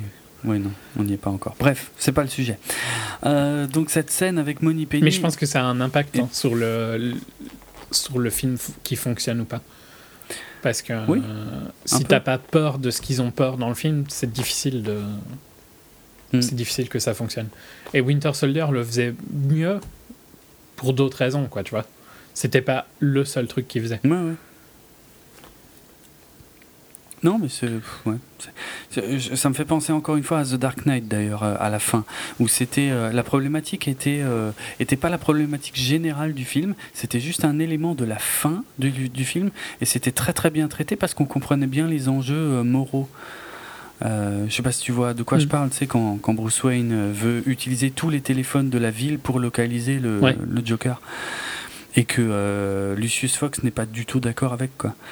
Euh, c'est beaucoup plus intéressant, et pourtant il commence à dater maintenant, hein, The Dark Knight. Et c'est- c'était beaucoup plus intéressant. 2008, non? Ouais, je crois que c'est 2008, ouais. De l'avoir utilisé comme Ah, ça, C'est fou. Plutôt, 2008. plutôt que d'en faire euh, à chaque fois le grand enjeu. euh, pff, Oui, non, je suis... alors Et puis qu'au final, que ce soit le gentil qui va utiliser ça aussi. Ouais, c'était très Parce différent. que- ouais, ouais. C'est un peu mon problème aussi avec euh, Spectre, et je vais spoiler beaucoup plus vers la fin, hein. mais c'est qu'au final, il y a un peu deux méchants et ils ont un peu le même but tous les deux. Ouais. Enfin, Ah, pas grand chose, hein. oui, c'est vrai, au final, oui. oui. Parce que de toute façon, le but de. Max, euh, c'est globalement euh, ce qu'il veut faire, c'est pas très très loin de Spectre. hein. Bah, ils bossent ensemble, de toute façon. Oui, oui, mais enfin, Mm. globalement, euh, Mais ça revient au ils bossent en- sans- sans- ensemble sans bosser ensemble, c'est un peu bizarre, quoi. Ah si, ils bossent ensemble.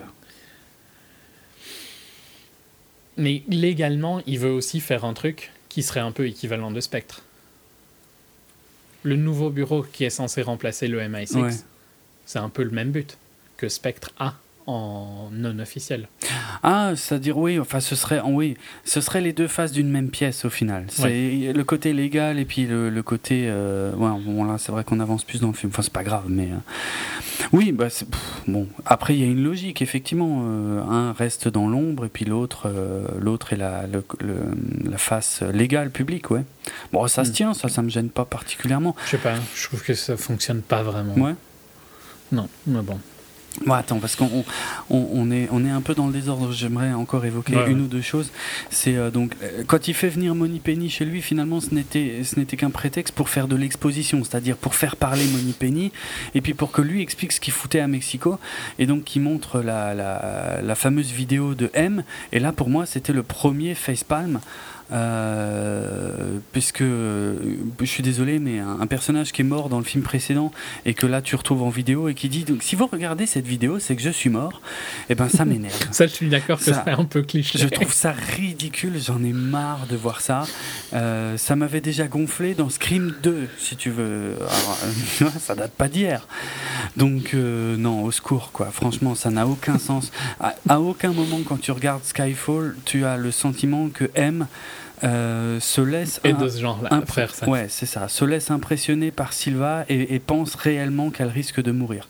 Au, con- bon, alors ça, ça la dessert parce qu'elle est parfois aussi trop sûre d'elle, mais voilà. En, en tout cas, dans le film, c'était comme ça. Donc il n'y a rien qui laisse à penser que qu'elle ait pu faire un truc pareil.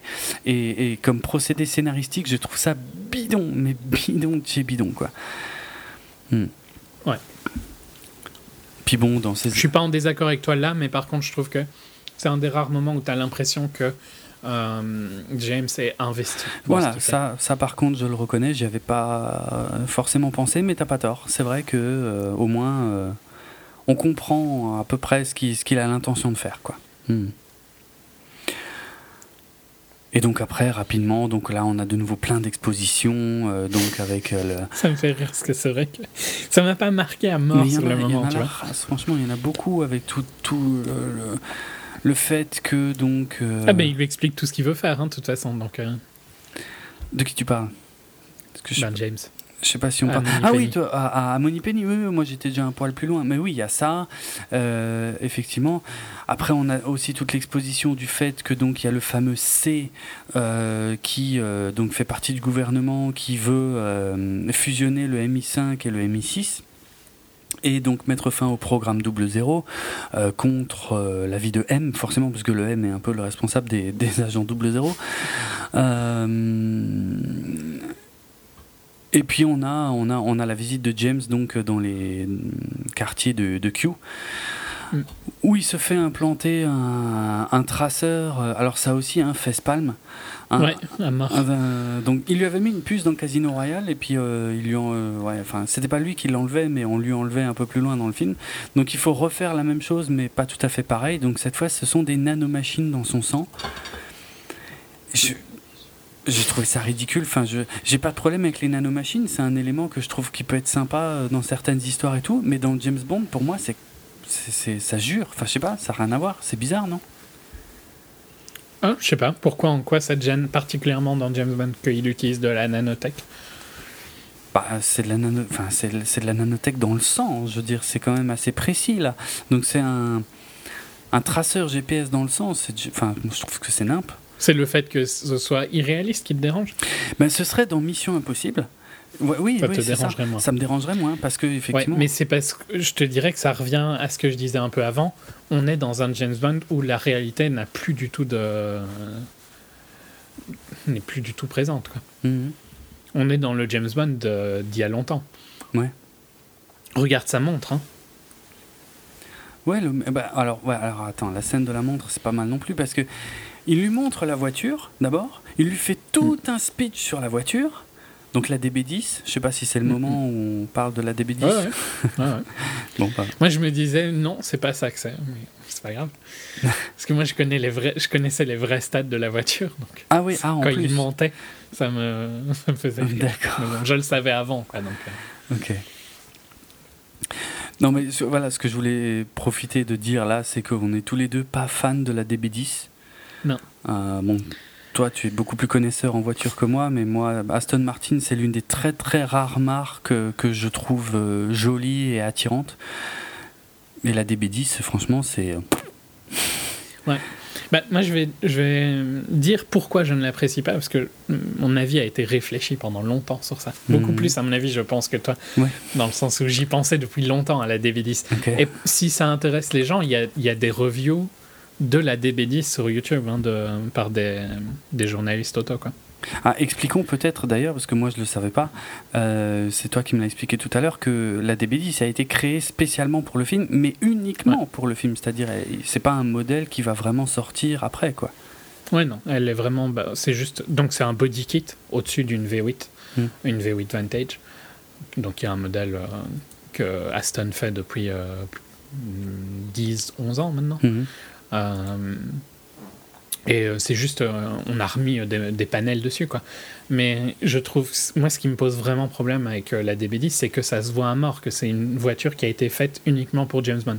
Parce que toi, t'aimes pas trop l'avant, t'aimes pas trop ceci Mhm. ou ceci. Mais- Et ça, ça, tu vois, c'est une question purement de goût esthétique. Il y a Mhm. sûrement des gens qui vont bien aimer cet avant-là. Ouais. Moi, ce qui me dérange vraiment dans la DB10, c'est que je vois vraiment qu'elle n'est pas finie, quoi. Qu'il manque des lignes euh, pour la rendre réaliste. Et ça me dérange, dans le sens où il n'y a pas de ligne de capot, euh, tu peux rien ouvrir, et ça, ça se peut se voir dans les, les reviews euh, auto. Et tout ça, ça la rend vraiment pas, pas présente dans le monde réel, quoi. Je vois trop que c'est euh, juste un body kit au-dessus d'une autre voiture, quoi. Mhm. Et ça me dérange vraiment. Non mais je comprends. Je suis de toute façon je suis totalement d'accord sur l'aspect pas fini. Moi je- au départ déjà je, je l'aime pas trop parce que elle correspond pas. Elle ne plaît pas de base, quoi. Oui voilà voilà elle correspond pas à l'image que je me fais d'Aston Martin mais euh, mais c'est vrai que l'aspect pas fini c'est euh, c'est encore euh, pire quoi. Ouais ouais tout à fait.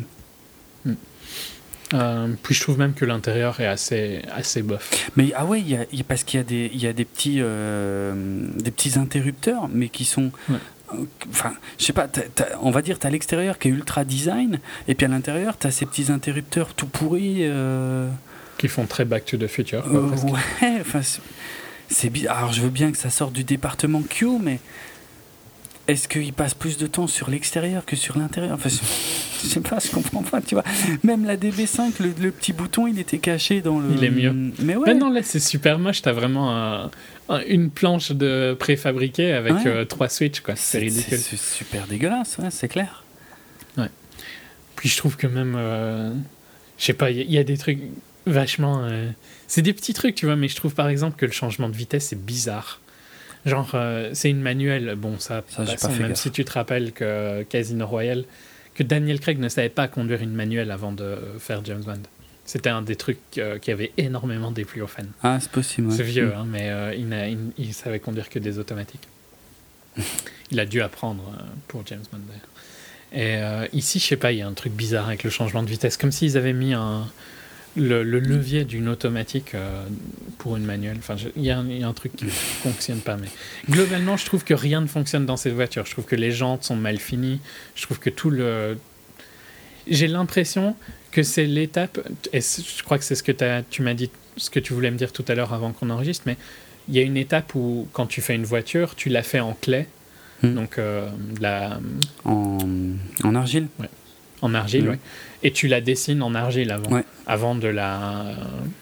Enfin, toutes les voitures ne sont pas faites comme ça, mais dans les voitures de Non, luxe, en général, les les- l'étape de l'argile reste. Ouais, maintenant, c'est beaucoup de l'informatique. hein. Ça Ouais. existe presque plus, euh, effectivement. Ben, pour, les, ouais, pour les marques euh, comme Aston et tout ça, il y a une étape en argile en général. Et j'ai l'impression que c'est le modèle en argile en fait qu'ils ont fait, Ouais, c'est ça. qui est où il manque, il manque des lignes. Mhm. Et c'est con parce que ce qui manque, ce qui me dérange au final, c'est des, c'est des panels gap qui manquent et tout ça, des, des trucs pour la rendre plus réaliste, mais Mm. ça, ça va pas. Bon, je suis resté assez longtemps sur la DB10, tu veux qu'on passe à autre Ouais, chose c'est pas grave. C'était le petit moment technique et après, c'est ton, c'est ton domaine. Donc, euh, c'est pas moi qui vais te jeter la pierre. hein. Il y a aussi des trucs sur lesquels je reste des fois longtemps. Ben non, bah après, moi, la scène est ridicule parce qu'il lui vend euh, la voiture. Enfin, il la vend à nous, d'ailleurs, pas vraiment à lui. Il lui fait tout le topo et puis à la fin, il lui dit Ah, au fait, c'est pas pour vous. J'ai trouvé ça minable. Euh, Enfin, j'ai trouvé que ça marchait pas en tout cas. Ouais, je sais pas. Oui et non, tu vois, parce que je trouve que ça va avec l'humour de Q. Ouais, un je- petit peu, tu vois, un petit peu pute, quoi, comme. comme euh, Non, je sais pas, moi la, la, la scène n'a pas marché quoi. Puis il a dit ouais bon pour vous, euh, vous juste une montre quoi. Mm. Parce que tu vois par contre ce que j'ai trouvé drôle c'est quand il lui dit ah l'alarme sonne un petit peu fort.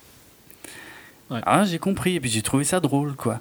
Mais tout le topo sur Ah la ben moi bagnole. pas trop, tu vois, parce que justement Ah ouais j'ai trouvé que c'était très euh, ancien, quoi, comme euh, la montre. Ah non, moi je, je trouvais ça fun justement, c'est un peu c'était moins attendu, enfin je sais pas.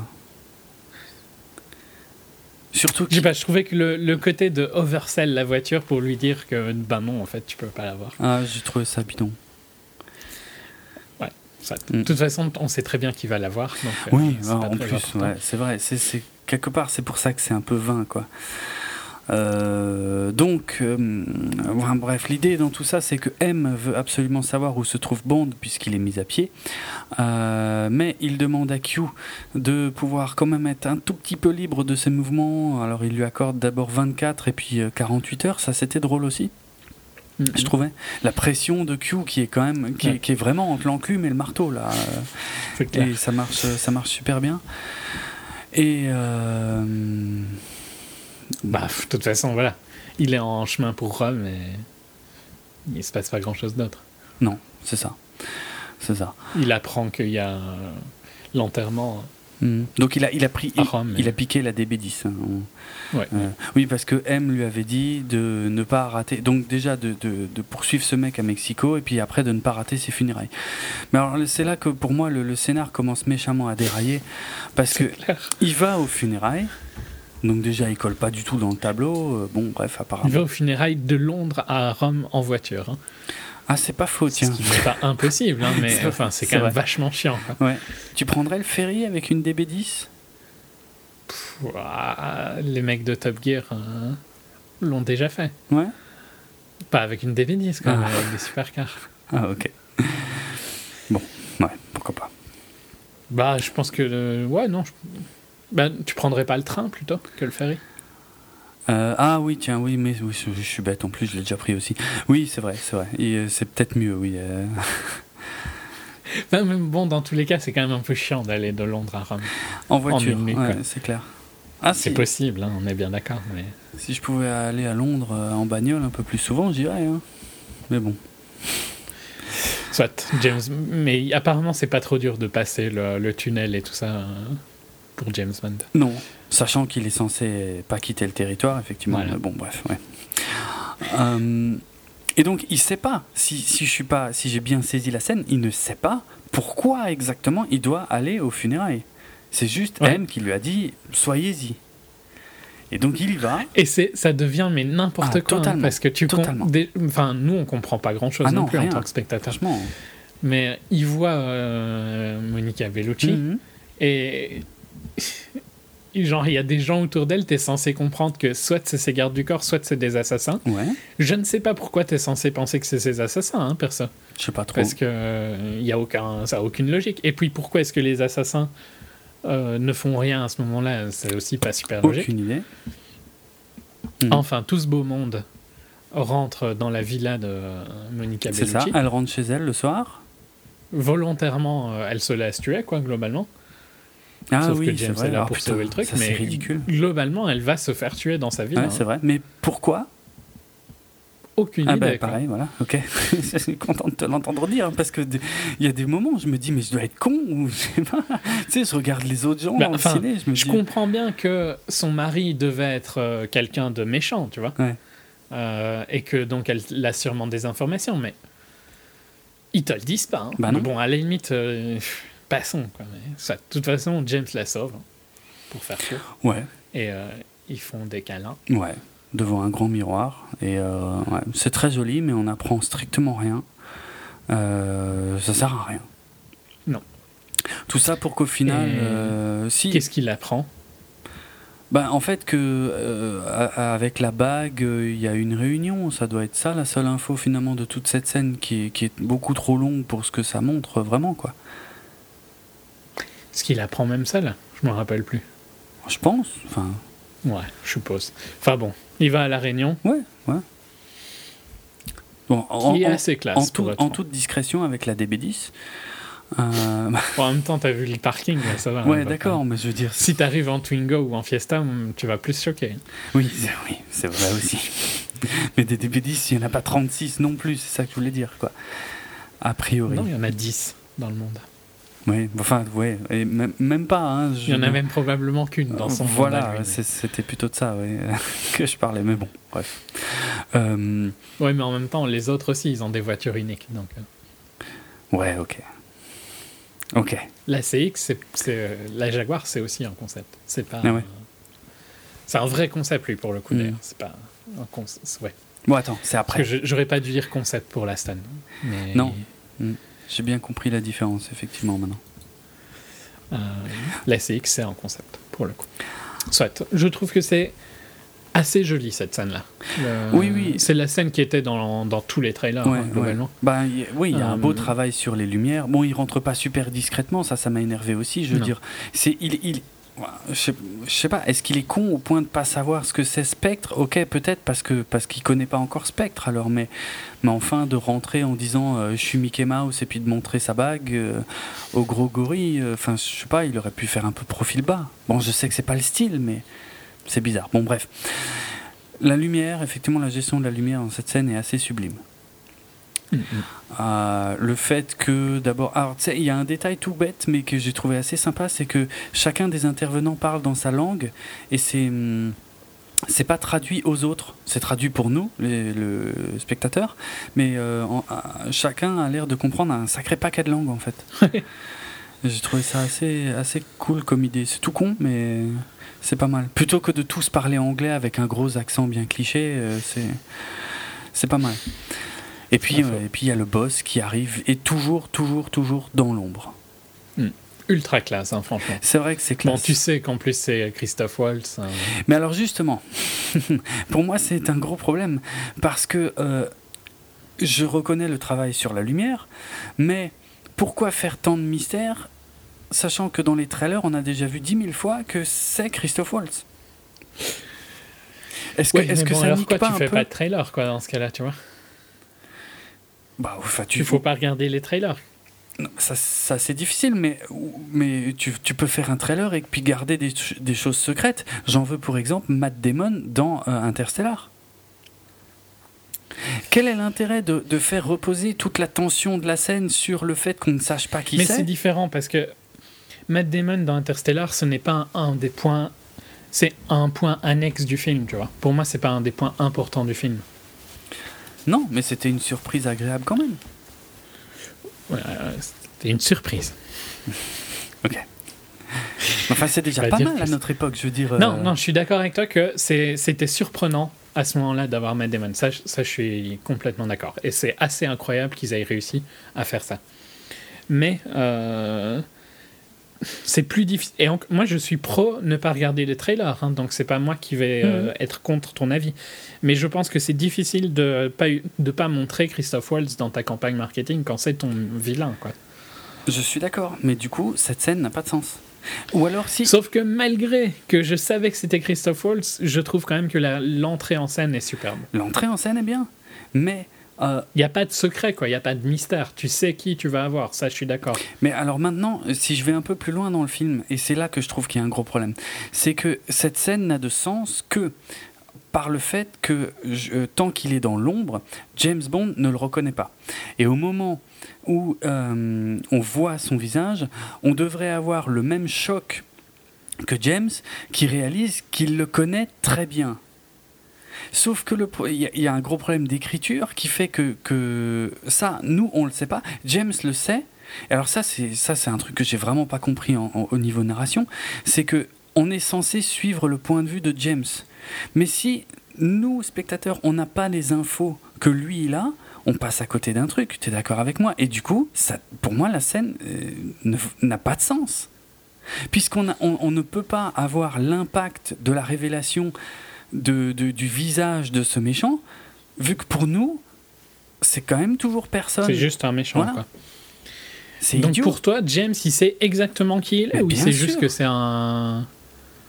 Bien Il sûr. sait juste. il- Ah non, je suis sûr qu'il sait exactement qui il est, puisque, puisque dans, une, enfin, dans une scène. euh, je- Mais je- enfin, j'aimerais- pour, euh, je vais, je vais réinsister, mais Hmm qui il est dans le sens où, pour toi, ce qu'il apprend à la fin, il le savait déjà à ce moment-là, ou bien qui il est dans le sens, il sait que c'est le chef d'une organisation criminelle euh, ultra importante, Non, ou il sait les liens qu'il a avec son enfance. il- voilà, c'est ça. Il sait les liens qu'il a avec son enfance, puisque euh, il me semble que tout de suite après, bon là ça va enchaîner sur une course-poursuite, mais tout de suite après la course-poursuite, il contacte Money Penny Il et, dit, et lui euh, demande. je sais où est Franck, machin truc. Ouais, enfin, il lui demande de se renseigner sur Franz Oberhauser. Ah, c'est vrai que j'y avais pas pensé sur le Et moment. c'est idiot parce que quand il dit ça, je me suis dit, mais il le connaît. Mais nous, on ne sait pas qui c'est. Et, et, Ouais. et- et on, et on reste dans le, dans le vague pendant super longtemps. Et, pour moi, ça flingue complètement la révélation. Si au moins Ouais, on ouais, pouvait bah, avoir J'y la ai pas surprise. pensé sur le moment, mais c'est vrai en fait. C'est idiot. C'est idiot. Parce que quand, quand, quand il dit. Parce que il l'a seulement vu, tu vois, dans cette scène. Donc après la scène, donc euh, ils font, ils font tout leur meeting, machin. Et puis à la fin, donc euh, quand son visage est dans la lumière, il dit voilà, euh, ce soir on accueille euh, Monsieur Bond. Et, puis juste avant ça, en fait, il, euh, il parle du, donc, du gars qui est mort à Mexico. Mexique et puis et tout ça. que la place est libre. Et il y en a un qui se présente. euh, et puis il y a Batista qui vient, qui l'explose contre la table. Qui lui explose les yeux. Mm. Et euh, alors je sais pas ce qu'on est censé comprendre que il est, il- que Batista veut la place de ce mec? Bah ouais, ouais, moi c'est c'est Ok, ça, c'est ouais, ce que j'ai compris. compris aussi. Ok, mais j'ai un doute parce qu'il y a, il y a. Est-ce que tu sais combien de lignes de dialogue sont prononcées par Batista dans tout le film? Est-ce qu'il en a même une seule? Il en a une. Il en a une, mais euh, le mot, enfin l'expression ligne de dialogue est déjà très très très très très exagérée. Il ne dit qu'un seul mot dans tout le film et j'y reviendrai, mais et, et c'est pas dans cette scène. Donc, Non, non, là il dit rien. voilà. ça, je- donc c'est chaud quoi, je veux dire. T'as le mec qui veut se prendre sa place, Batista qui vient, qui le défonce, et puis après on a tout le speech, euh, on est heureux d'accueillir James Bond, et puis boum, ça part sur une course-poursuite, et à la fin de la course-poursuite, James il dit euh, Renseignez-vous sur euh, Franz euh, Oberhauser. Je me suis dit, mais attends, quoi? Je rate quelque chose Enfin, Est-ce qu'il y a des scènes qui m'échappent, ou est-ce que, est que j'ai des absences? C'est franchement, en, ter- en termes d'écriture, je trouve c'est c'est une erreur monumentale. Monumentale. Alors, avec le recul, je me suis rendu compte que tout au début du film, quand Money Penny lui ramène justement les affaires de Skyfall, euh, il y jette un, un- vite fait un coup d'œil et il y a effectivement la photo. Tu sais, on la revoit plus tard, la photo Ouais, ouais. en fait, avec euh, un adulte et puis deux gamins. Et au début, on- quand elle est, elle est brûlée, la photo, on voit qu'un qu'un gamin, lui, et, enfin, on se doute que c'est lui, et l'adulte, mais, mais on sait pas trop qui c'est. Mais ça suffit pas pour qu'on y comprenne quelque chose, on Non, est non. d'accord Non, non, mais c'est vrai que j'y ai pas pensé sur le moment, mais ouais, ok. Ouais, non, c'est vrai que ça fonctionne pas. le- Non. le- la révélation ne fonctionne pas vu qu'on n'a pas les infos. Ouais. C'est- incroyable fait une connerie pareille. Je sais pas, c'était pas difficile. Après, après, euh, faut dire que ça aurait été, ça aurait été flag aussi, quoi. C'est ça le problème. C'est-à-dire si au début du film il commence à parler de de son ami d'enfance, on va dire euh, Franz Oberhauser. Ça aurait dû être mis euh, à un autre moment, ça aurait dû être mis dans Skyfall. Bah ouais, ça aurait été dans Skyfall, ça aurait été génial. Ouais. Mais là, euh, c'est nul. C'est nul. Bon. Ouais, ouais. Voilà. Non, je suis d'accord avec toi. Euh, ah oui, c'est même, c'est même pendant la course poursuite, je crois qu'il c'est a- pendant la course-poursuite hein, qu'il appelle, qu'il appelle euh, Penny, il me semble. qui est chez elle et avec un autre gars, il lui pose des questions et tout. Ça, c'était ah, amusant, on va dire. Jaloux. James Ouais, Jaloux. ouais. Euh, bah, Money Penny, ouais, c'est un peu, c'est un peu celle qui drague quand il a plus personne d'autre sous la main, hein, euh, faut dire. Donc, euh, Un un- je trouve pas ça très glorieux pour euh, Money Penny, hein, mais bon après. Ouais, elle se défend bien quand Ouais, même. ça va. C'est ouais, ouais. Après, mes souvenirs des anciennes Money Penny sont assez vagues, mais euh, ça là, ça va. Elle se, elle a de la répartie. C'est, déjà Ouais, ça. Mais parce que, enfin, il a, ouais. Bon, j'aime pas. Mais ça fait partie des bons trucs qu'a fait Mendes Oui, dans- oui, voilà. Dans l'univers. Parce que d'une manière générale, moi, j'aime pas trop comme il traite Penny. Money Penny, hein. c'est. Ouais, non, bref. La course poursuite en elle-même. Quoi de notable, à part le fait qu'il reste coincé Rien. derrière une Fiat 500 comme un idiot? Rien, il n'y a rien de notable Ouais, dans rien, cette hein. course-poursuite. Elle est naze. Hmm. Il n'y a aucune tension, il n'y a aucune énergie. Non, ouais. Non, franchement, euh, bon, j'aime bien, la, bien la Jaguar, mais ça s'arrête là, Mm. Globalement. Et c'est, pas très cool quand t'aimes mieux la voiture du méchant. Oui, c'est clair. Mais même, tu vois, Batista dans la Jaguar, je trouve que c'est bizarre. Je veux dire, si tu si si t'as un homme de main. Elle est trop, euh, euh, trop fine et trop gentille. Enfin, ouais, bah, trop bon profilé pour, euh, pour le gars qui, est, qui a une putain de masse, quoi. Ouais, genre, il serait mieux dans une, une Charger L4, Mais grave, un truc de gros bourrin. c'est clair. Mais bon, après, si tu t'es dans une, un type muscle car, tu peux pas croire qu'elle peut suivre une autre. Tu vois. Ouais, bah, ils le font quand même tout le temps dans plein de films. Ouais, ouais, mais ça énerve les gens comme moi. C'est vrai. Et je peux comprendre. Non, je sais pas, j'aime bien la, Ja- j'aime bien la Jag. En fait, j'espérais que euh, ça motiverait euh, Jaguar à la mettre en production. Ouais. Et? Euh, non, il n'y a pas eu de. Il n'y a pas eu de news. C'est un modèle qui aurait dû sortir. C'était un, c'est un- bon, moment geek euh, voiture? Ouais, Deuxième ouais. moment geek voiture. C'était un modèle assez bizarre qui aurait dû euh, être une hybride avec des moteurs électriques et des turbines. euh, hmm, Ouais, des turbines. Des des, turbines. micro-turbines, comme des, des jets. Quoi. Mhm. Euh, donc c'est assez spécial comme, euh, comme euh, Euh, Comme motorisation, ouais. power quoi. Ouais, Ouais. c'est clair. Et ça, ils l'ont abandonné parce que bah, pour, euh, pour éviter les coûts quoi, en 2013. Ok. Mais c'était, ça, elle aurait été en compétition avec la P1 ou la Ferrari, des trucs du style. Quoi. La Ferrari, la Ferrari. Euh, c'est comme ça qu'elle s'appelle, hein, au cas où tu sais pas. Ah euh, non. Ok. Il y a une Ferrari qui s'appelle la Ferrari. D'accord. Ok.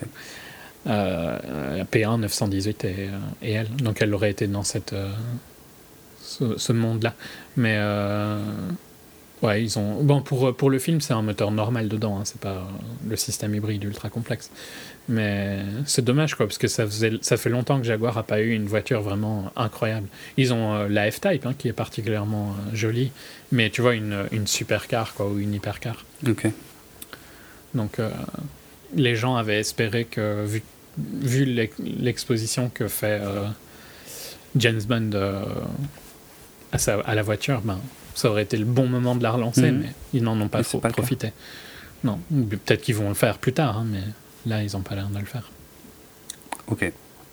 Voilà. J'étais en train de chercher des photos de la F-Type puisque je ne sais absolument pas à quoi ça ressemble évidemment. Mais bon, je vais, je vais revenir au film. Euh, euh, donc euh, oui, alors euh, pendant cette réunion, il a entendu. Bah, les phares sont un peu dans le même esprit. Les phares arrière sont très proches. Désolé, je te coupe. Les phares de la. Enfin, le, le- les phares de. de la CX gardent un peu l'esprit de la F-Type. D'accord. Tu regarderas tout à l'heure Ouais. la F-Type, sera plus simple. Ouais, ok. Euh, donc pendant ce temps-là, euh, C est en train d'essayer de faire voter euh, différentes nations pour son projet de, je sais plus le nom du projet, de, enfin de réunir en tout cas les renseignements de neuf grandes nations. Parce que je crois que c'est Nine Eyes. Ah oui, le Nine Eyes, oui, je crois que c'est ça, ouais. Et euh, bon, le vote échoue parce que ça doit être un vote à l'unanimité. Euh, c'est au même moment aussi que M se rend compte que euh, il y a une euh, DB10 euh, crachée à Rome et que ça doit être Bond. ça, c'est un peu. Intelligent. C'est un peu ridicule. Mais oui, bon, quelque part, si c'est une DB10 et que dans cet univers, il n'y en a qu'une, ouais. Et donc, il téléphone à Q pour lui demander où est Bond et Q lui ment ouvertement. Et alors, ça, tu vois, pareil, j'ai pas compris. Parce qu'il n'y a, pas- il y a, a jamais de conséquences à ça. Non. Je sais pas, M devrait. C'est M, quoi, je veux dire. Enfin, on peut. Et puis, il n'y a, pas de conséquences, mais en plus, je trouve qu'avec leur nanotech, genre la puce GPS, elle met du temps à s'activer. Ouais, c'est n'importe quoi. Mais, mais quel est le crétin qui croit ça? Parce qu'on s'en fout qu'elle soit dans le sang. Globalement, de toute façon, il a une puce GPS dans le corps. tu vois, tu oui, peux juste le penser comme Oui, ça. oui, oui. Et ben, pourquoi tu vois? Enfin, c'est instantané, quoi. Mais si j'étais M, moi, j'aurais un, j'aurais un tracking direct sur mon téléphone, tu vois. Je téléphonerais pas à, Ben, à- Q pour demander eh, bon, Et- il est où? C'est idiot. T'imagines Q, il doit être là 24 heures sur 24. c'est clair. C'est clair. Et alors, j'ai j'ai un trou de mémoire, mais euh, comment est-ce que. Ben, Money Penny lui dit que euh, des trucs qu'il a entendus Oui, le, à- au le Mexique, Pale King. ça, le- ça peut le mener à Mr. White. Oui, mais. Alors, ça, ok. C'est le. C'était. Par contre, je ne me rappelle plus du tout comment il va de Rome Bah, c'est ça. à l'Autriche. Est-ce qu'il se retrouve en Autriche Ça, ça on est d'accord, mais. Sans voiture. Euh... Parce qu'il a craché la DB10. euh, Ah ouais, tiens, ça c'est pas bête. ah ouais, je sais plus non plus. Pourtant, il me semble qu'il y va en voiture, on le voit rouler Ouais, sur une. mais dans quoi il roule? J'en sais rien. je sais pas. Il y a une voiture, hein, j'ai en tête un plan J'ai le plan aussi. où ouais, je le vois ouais. rouler vers l'Autriche. Ouais, exact. Je sais pas, peut-être un Uber ou un truc comme ça. J'en sais rien. le problème, Vous c'est voulez que. bien m'emmener en Autriche Non, mais on est à Rome, monsieur. oui, oui. Pas grave. Moi, ce que je me souviens pas, c'est que, ok, le, le, la facture. Le pale. Ouais, c'est clair. Mais bon, c'est le MI6 qui paye. Euh, le. le... Oh putain, ouais, il y a un truc qui vient de me revenir aussi, c'est qu'il s'éjecte euh, en parachute de la DB10 et il atterrit Oui. dans la rue. C'est ri- Oui, il atterrit dans la rue. c'est Et ridicule. il se passe quelque chose à ce moment. Il prend une voiture, non, il me semble. Ah, peut-être, ouais. Pas. C'est grave. bon, bref. Mais euh, le, le souci, c'est pas ça pour moi. Le, le- le souci, c'est surtout la localisation exacte de Mr. White. Mm, mm. Qui, le mec a l'air d'être ultra loin, quoi, tu vois. Oui, Genre, c'est pas le mec qui cherche à se faire trouver, hein, Bah globalement. non. Et puis alors Mr White, alors ça m'a fait ça fait sourire, mais c'est vrai que quelque part ça montre que c'était un peu mal géré, euh, puisque quand il arrive chez Mr White, évidemment moi je m'étais cogné les trois autres films avant, donc je voyais très bien, mais Mr White on l'a vu un peu à la fin de Casino Royale et puis un peu au début de Quantum of Solace et c'est tout. Donc si t'as Mhm. pas une bonne mémoire de ça, euh, donc c'était soi-disant le représentant de l'organisation, ça on y reviendra. euh, qui, était censé être révélé comme étant l'organisation Quantum dans Quantum of Solace. Euh, et c'était ça, l'organisation, et pas une autre. Et, euh, et donc on l'avait jamais revu depuis. À un moment, c'est vrai que je, pensais même qu'il était mort. Et d'ailleurs, j'ai lu quelque part que ils avaient songé à la fin de Quantum of Solace. euh, alors, je sais plus si la scène a été tournée ou si elle a. euh, Enfin, est-ce qu'elle a simplement été écrite ou est-ce qu'elle a été tournée et coupée Je ne sais plus. Mais euh, une scène où Bond euh, tuait Mr. White. Bon, finalement, donc, en tout cas, elle n'est pas dans le film. Donc, ça leur permettait de faire revenir Mr. White ici.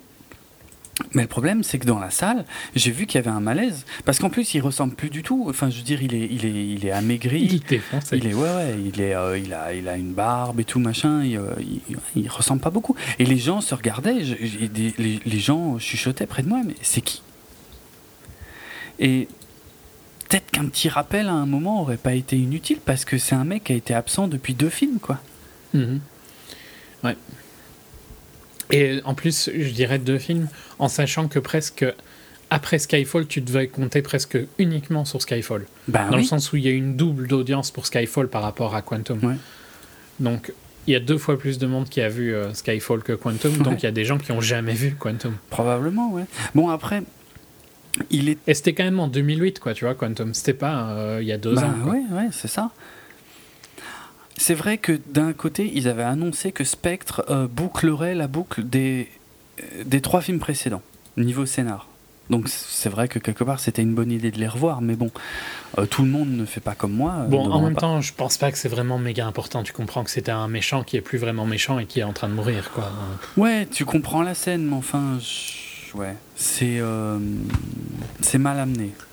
Moi, je trouve que c'est beaucoup plus mal amené le fait qu'il le trouve aussi Oui, facilement. ça quoi. c'est encore, c'est encore euh, finalement le pire. Et bon, j'arrive pas du tout à me souvenir comment il le trouve, mais oui, oui, oui, c'est vrai.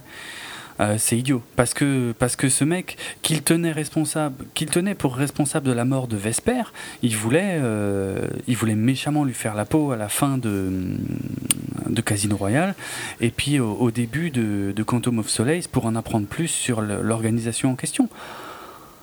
Là, il débarque chez lui. Ouais, salut, écoute, j'ai besoin de toi. Euh, apparemment, tu fais partie d'une organisation encore plus grande. Regarde la bague que j'ai, regarde, regarde. Euh, c'est ça, hein, c'est ça. Et l'autre, tu dis, ouais, ok, je t'aide, mais alors tu sauves ma fille. Bon, euh, pff, ouais, je la connais pas, mais ouais, ok, si tu veux. C'est nul, c'est nul. J'ai trouvé ça nul, franchement.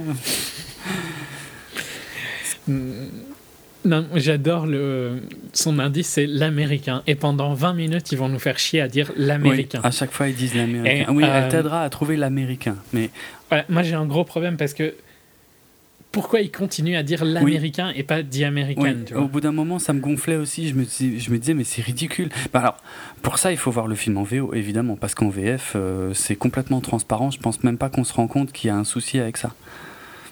Ah oui, bah, Eh bah oui, forcément. ça- mais forcément. Mais euh, Mais en VO, peut-être ouais. que peut-être qu'en VO, en VF, c'est dit américain, tu vois, ah bah j'espère, ouais, bah, ce serait ridicule. ou the américain. Ce serait encore Oh mieux putain, ça. ce serait atroce. Non mais j'ai compris assez vite à cause du fait qu'ils insistaient tellement que c'était pas une personne, tu vois.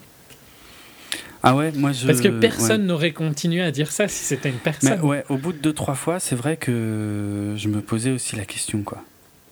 Donc je me suis dit, bah, ça doit être un lieu, quoi. Tu vois, pas forcément un hôtel ou quoi, Mhm. mais un lieu en tout cas. J'avais pas. J'étais pas arrivé jusque-là, mais, mais je suis d'accord. Ah, mais ça me prenait la tête, hein, l'américain. Mais moi aussi, parce que en je trouvais ça trop avec bizarre. leur accent de fou. Ouais. J'avais l'impression de revenir dans The Walk. Excellent. Euh, Donc il lui dit où est sa fille, Ouais. donc la fameuse docteur euh, Swan. Swan.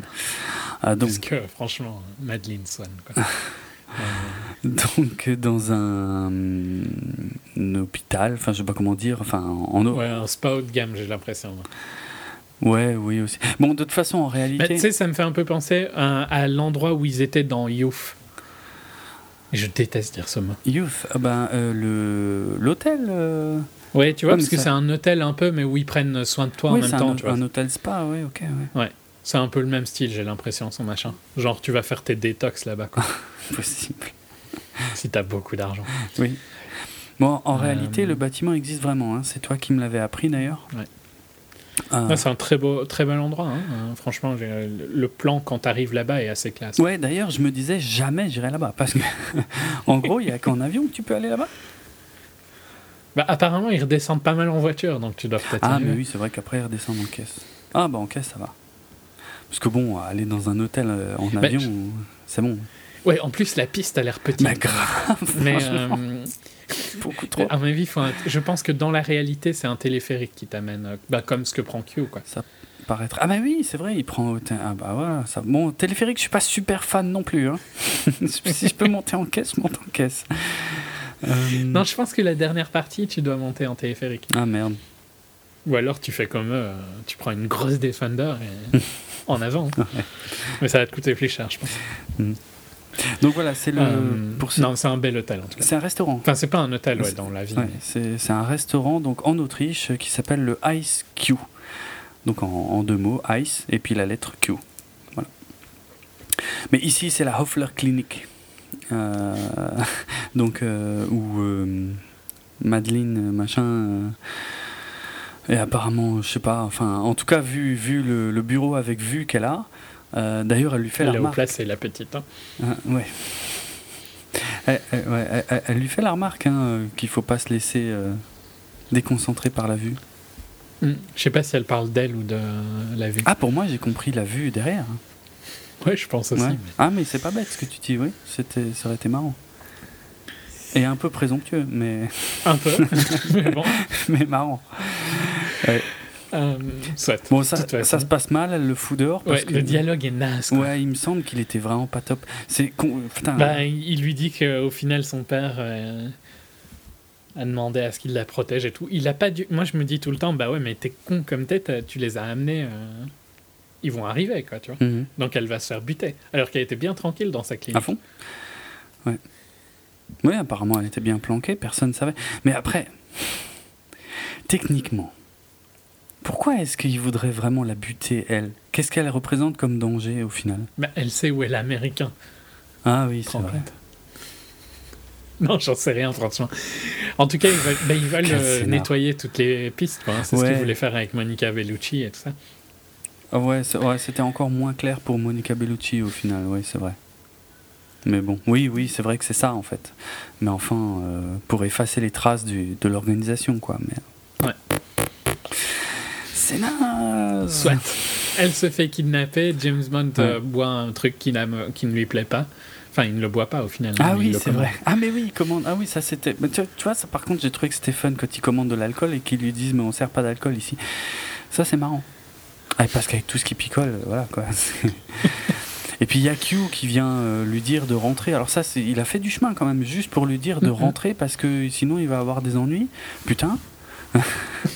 tout ça est vraiment pas discret.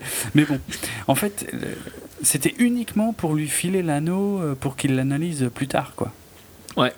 Sachant que comme ils, font, ils finissent quand même par se rejoindre quand il lui donne la conclusion de l'analyse, honnêtement, il l'aurait fait en deux secondes son analyse et puis on aurait, on y ça aurait, aurait été aussi ouais, utile. on y aurait cru aussi, je dire, voilà quoi. Alors que là, faire son analyse dans le téléphérique avec le mec qui le, Avec tout le monde autour. ouais, les mecs qui le regardent de travers et tout machin, tu te dis ok, ça va pas le faire là, c'est bon. Puis ça sert à quoi son année Comment est-ce que en posant l'anneau quelque, quelque part, il arrive à l'avoir en 3D sur son PC. Mais parce que c'est comme les. euh, Et merde. Comme j'ai pas le mot qui me vient, c'est moins drôle. Ah, putain. Les nanos. euh, Non, c'est un truc beaucoup plus concret qui existe. C'est comme les Skylanders, voilà. Quand tu le poses, en fait, il se matérialise euh, dans ton, dans ton truc. Ah oui, mais C'est un Skylander. Ça fonctionne pas vraiment pareil, tu vois. Mais si. Parce que les Skylanders, ils sont dans la database à la base quand, quand tu les poses. Oui, je sais. Je sais, c'est pour ça que c'est idiot, parce que là, il sait même pas qu'il y a quelque chose dans l'anneau. Il... Non, mais il l'aurait mis dans un espèce de, de boîte, tu vois. Où il y aura un laser qui passe. euh, Oui, pour genre la même chose, mais enfermé et un petit laser qui passe juste pour me faire croire qu'il peut l'avoir analysé. Mhm. Mais non, là, juste en le posant, c'est bon. Non, mais tranquille. c'est de... Il savait qu'il y avait du NFC. Et Il y a du NFC dans l'anneau. bien sûr. Bah, euh, ouais. Bah, de toute façon, je vois pas d'autre explication pour la scène. Il savait qu'il y avait du NFC, mais par contre, c'est vrai que là où c'est un peu gros, c'est comment est-ce qu'il pouvait savoir que son logiciel serait compatible? C'est un hacker après tout. Non, mais c'est n'importe Ah quoi cette analyse de l'anneau. Ah ouais, totalement, totalement. Sans parler de ce qui se passe à l'écran qui a l'air encore plus n'importe quoi, mais bon, passons. Mm. Euh, ouais, non, puis j'adore aussi le fait que le mec, euh, il a l'air tellement pas cool, quoi. Et ça a pas l'air de trop l'inquiéter, Non. hein, Kyo. Non, moi. Parce qu'il se dit, ah ouais, je vais faire mon petit anneau maintenant. ouais, hein. ouais. Putain, le mec, il a la tête d'un d'un henchman à 3 Mais km. tu vois qu'il est un peu inquiet, mais il s'arrête pas, quoi. Je veux dire. euh, Non, continue, il prend l'anneau et tout. Il pourrait, il pourrait essayer de cacher ça. Non, non, Ah, rien à foutre. quoi. Et sur la fin de la scène, ça m'a énervé aussi parce que y a, le téléphérique s'arrête, il y en a un autre qui se met dans le chemin, et Q, il, il fait rien, il se rassoit, et là, il y a plein de gosses qui rentrent. Et je me suis dit, mais là, il peut se barrer autant qu'il veut. Et il faut des plombs pour qu'il se barre, en fait. Il faudra attendre l'explosion euh, de, de les- des autres, là, de leur course-poursuite euh, ridicule, euh, pour détourner l'attention et pour qu'ils se sauvent, quoi. Tout ça pour ça. Mm. Ça sert à rien. Ça sert à rien. Parce que la course-poursuite, c'est c'est glorieux aussi, hein, avec son Allez. avion. Pathétique, Oh quoi. putain. Enfin, je- le, Bon, pour revenir sur encore une fois les voitures, mais moi ça me dérange un peu qu'il ait une range euh, avec des pneus euh, route Hmm. et puis deux Defender, tu vois, et qui se mettent dans la range parce que la range elle n'arrive pas à suivre les deux autres hein, sur les terrains où ils vont. Mais bon, passons. Ouais. Apparemment, euh, c'est pas assez confortable une Defender pour lui, quoi, tu vois. Hmm. C'est tellement con. Ouais. Non, mais enfin, tu, tu trouves pas que la scène va pas parce que t'as deux voitures ultra préparées? Jamais, à aucun moment, je suis désolé de te décevoir, à aucun moment j'ai Ah. pensé à ça. Il y a deux jamais. voitures ultra préparées, tu vois bien que c'est des vrais 4x4. Ouais. Et puis un, un- un truc euh, qui est efficace, mais pas de la même manière. quoi. Pas, dans les, pas pour ce qu'ils font. D'accord. Enfin bon, dans tous les cas, l'autre débile qui prend son avion, c'est pas mieux. Non, mais c'est ça, et, et je trouve que le, là où c'est le plus drôle, c'est sur la fin, quand l'avion, euh, il n'y a plus de roues, il n'y a plus d'ailes, Il n'y a plus rien. y a- y a voilà, plus rien. il, il glisse sur la neige, mais il tourne. Il arrive à Ouais. suivre les voitures et à tourner et aller là où il veut. Alors ça, je, Contrôle bien, hein, franchement. Ah ouais, mais ça, j'ai trouvé ça sublime. Alors, je- c'était tellement idiot que j'avais le temps de réfléchir. Je me disais, ok, si c'est- il, doit réduire la, la vitesse d'une hélice pour, qu'avec l'autre hélice qui tourne plus vite, ça fasse pivoter mais il y a quand même un, un machin à l'arrière pour bouger, non Un peu sur les avions. Oui, c'est un vrai, truc c'est sur le- oui, un- le- un, gouvernail. Est-ce qu'il l'a encore, Un le gouvernail. gouvernail, dans cette scène? Bah, pff, il n'a planté que les ailes pour moi. Ouais, Donc il devrait, toujours il devrait toujours avoir le gouvernail, non? Il y a toujours la. la- L'avion est toujours en une pièce en dehors des ailes, non, il me semble? Bon, Il n'y a plus les roues euh, non plus. euh, Ouais, mais bon, ça c'est en dessous. Et puis le dire. nez est un peu abîmé parce qu'il l'a planté dans l'arrière d'une des bagnoles, je sais plus laquelle. Ouais. Mais ouais. Non, je pense qu'il a toujours le gouvernail. Mais bon, quand même, Bah, euh, quand ça même, demande un certain talent. Sur hein. la neige, euh, je sais pas. Est-ce que la faut, prise faut au bien anticiper. est-ce que la prise au vent est suffisante euh, Faut bien anticiper. Ouais, mais jamais. Ouais. Enfin, c'est ridicule. Franchement, c'est ridicule. Et puis leur petite engueulade après, quand il lui dit ouais, tu pourrais me dire merci. Dit mais, mais non, c'est toi qui les as emmenés à moi. Ouais, mais oui, on s'en fout. Putain, c'est bon. Non mais toute la scène est pathétique. Elle n'est pas impressionnante du Non. tout, quoi. À Non, aucun non. moment. Et Catastrophe. c'est là où tu te demandes vraiment où ils ont claqué la thune. à fond, parce que- c'est clair. Et euh, ouais, c'est- tellement too much, c'est tellement tellement James Bond à l'ancienne. Mais c'est ça, on est revenu à la période Brosnan, là, avec des scènes d'action débiles. Bah, limite, je trouvais que les scènes d'action de Brosnan étaient mieux. Euh, probablement, ouais, il y en a certaines, ouais. euh. Il y en avait qui étaient fun. hein. Mhm. Moi, à l'époque, et bon, j'étais plus jeune, donc je pense que j'étais plus, tu vois. euh, Ça marchait mieux sur moi, probablement, que ça ne marcherait maintenant, globalement. Mais les scènes d'action, genre l'Aston euh, sur la neige et tout, ou, ou sur la glace près de. La... Il n'est pas dans un ice hotel, il me semble, dans un des. Putain, je m'en souviens plus. Enfin, il y, avait- il y avait des scènes euh, qui étaient too much, mais qui étaient sympas, quoi. Là, euh, c'est too much, mais c'est naze. Hmm. En fait, j'ai presque l'impression que ils veulent faire du, ils veulent faire du too much, mais pas trop. Ouais, c'est ça, c'est bizarre. C'est entre deux eaux. c'est c'est trop stupide pour être réaliste, mais c'est pas assez n'importe quoi pour être euh, Pour impressionnant. euh, donc ouais, Ouais. ouais. C'est ouais, c'est vraiment bizarre. Genre, c'est pas. Je dirais, tu vois, on- c'est con, mais les, le saut des tours de Dubaï dans Fast and Furious, ben, c'est tellement con que forcément, tu vois, c'est con. Oui, voilà, c'est ça. Et ça fait. c'est impossible d'être vu comme euh, autre chose que d'être con. Exact. Et ici, je sais pas, c'est presque ça, mais ils y vont pas à fond, Mm. quoi. Ils, ils vont à fond dans aucun sens. Mm. Enfin. Euh, ils sauvent Madeleine Swan et ils vont à l'américain. Oui, puisque voilà, bon après euh, Q révèle que en fait euh, donc Dominique Green, alors ça ça m'a beaucoup gêné, hein, mais enfin le chiffre Dominique Green et Raoul Silva, donc les méchants des trois films précédents, euh, étaient tous des agents du Spectre. Et bon, finalement on n'est pas plus avancé parce que quelque part ça nous on le sait depuis le début à cause du titre du film, donc c'est idiot. Et puis elle, elle dit bah l'américain c'est un hôtel au Maroc et donc ils y vont.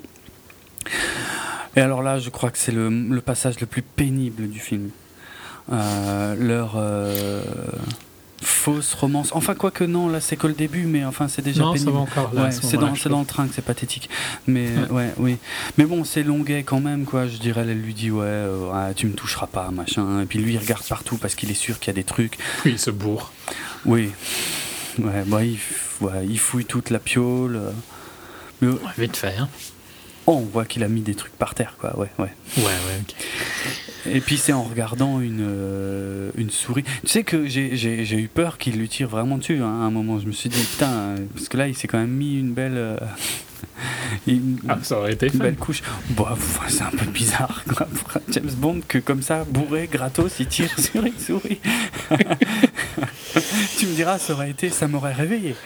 Ça, Ouais. aurait été euh, inattendu. Parce que. Parce que Ça aurait été une c'était surprise. tellement chiant là depuis euh, 5-10 minutes, mais bon, c'est un peu bizarre quoi.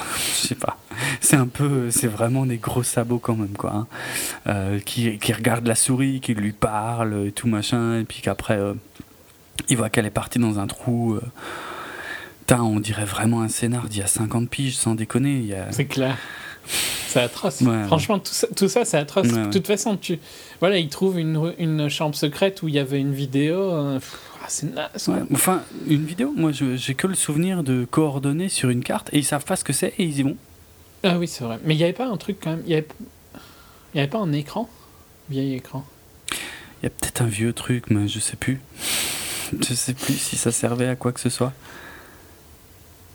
Soit, de toute façon, euh, Il y a des- ils ont les coordonnées euh, du truc dans le désert. Il y a des photos de Madeleine quand elle était petite, on est censé être Oh, ému par trop mignon. Ouais. on est d'accord. La fille d'un terroriste. C'est ça. Donc, euh, ils vont à cet endroit où il n'y a rien en train. Et. Hum, parce qu'ils savent hein, qu'il n'y a rien. Et, et- et c'est- pas plus ou moins. Et d'ailleurs, pourquoi est-ce qu'un train passe là, tu vois, et à un arrêt? Euh, Mais bon, c'est vrai. c'est exact.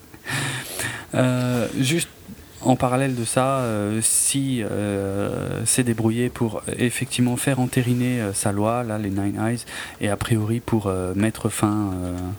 Bah, Il a fait un attendant en Afrique du oui, Sud on, qui on était se doute que c'est lui, effectivement, oui, puisqu'on avait bien, ils avaient bien insisté sur ceux qui votaient pas, et puis après il y a un attentat chez eux, ouais, bon, ok. Bonjour les gros sabots. Et euh, dans le train, c'est lourd, je sais même pas. Je sais- Ah oui, quand il essaie de lui apprendre le, le flingue. Bon, c'est drôle deux secondes en fait, mais quand tu, quand tu réalises qu'elle qu'elle sait, mais, mais la scène est beaucoup trop longue pour l'effet euh, que c'est censé produire, je trouve. Ouais, non. Et puis après, quand. Puis tu te doutes bien qu'elle sait, quoi. T'as vu son père? Oui, quelque part, finalement, c'était logique. Ouais, mais à partir du moment où elle éjecte le. La, la, la, la, la- ah, le chargeur, je me suis dit, ah oui, ah mais oui, je suis bête, ok, j'aurais dû y penser. Voilà. Mm. La- euh, une autre scène qui sert à rien, c'est euh, Q et Money Penny qui vont voir M euh, dans un resto, qui vont lui dire ouais, il y a Bond, il va euh, machin euh, là et tout, euh, il doit avoir un truc et tout, et puis il dit non non. Faut qu'on l'aide. Ouais, c'est ça. Non, on peut pas. Eh non, on peut pas machin. Mais euh, il est pas clair à ce moment-là parce qu'en gros, c'est si on l'aide, euh, ça veut dire Ils vont que savoir où il est. si nous on le traque, ben d'autres savent, d'autres le traquent aussi, ils sauront où il est, donc vaut mieux pas l'aider et tout. Mais c'est pas très clair en fait. Euh. Est-ce qu'il a vraiment pas envie de l'aider ou est-ce que c'est pour son bien? Non, je pense que c'est honnête. hein, Oui. que, euh, Mais la, mais la scène est mal, un peu, un petit peu mal Ouais, ça va. En ça, là, on- la scène me dérange pas. Je trouve, la- je la trouve assez claire. Par contre, je la trouve vraiment. euh, Ben, encore une fois, c'est sorti tout droit dans notre script, quoi. Ouais, c'est ça, c'est ça, ça casse le rythme, mais ça n'apporte de toute façon rien. Parce Mm. qu'il est en roue libre depuis déjà un moment, donc euh, pff, ça, ça fait quoi? Ça rappelle qu'il est en roue libre, euh, Bond? Ouais, Bah, voilà, c'est ça, c'est pas très utile. Euh, Ça fait longtemps qu'il fait des trucs sans le support du MI6. Donc, euh, mm, mm, ouais. Bon, alors tout le dîner Euh, euh, dans le train, quand, ouais, le- ça, ça, par contre, c'est particulièrement pathétique. hein. insupportable. ouais. Alors, pour la note technique, euh, j'ai dit qu'il y avait des choses de ce genre, mais je ne les ai pas toutes relevées. hein. C'est euh, la première fois dans la saga Daniel Craig qu'il porte un. Ah merde, comment on dit un tuxedo en fait? C'est pas un costard. Smoking. Un smoking, merci. Euh, c'est la première fois qu'il porte un smoking blanc et il ne porte aucun smoking noir dans tout le reste du film. C'est le seul où il porte pas de smoking noir d'ailleurs. C'est vrai que. euh, ouais. Il a toujours des costumes ultra cool. hein. Oui, ouais, ça va, ouais. Bah, je pense que c'est toujours des Tom Ford parce que ses lunettes, c'est des Tom Ford. Là, tu me parles chinois. Voilà. Ses lunettes, c'est des Tom Ford. Ok. Et tu peux le voir assez facilement Ah parce bon que euh, la, la branche, là où la branche reva vers les verts, quoi, tu vois, là où ça se plie, on va Mhm. dire, euh, tu peux voir que ça fait un T en fait. Il y a une barre et euh, la barre du T qui redescend sur la branche.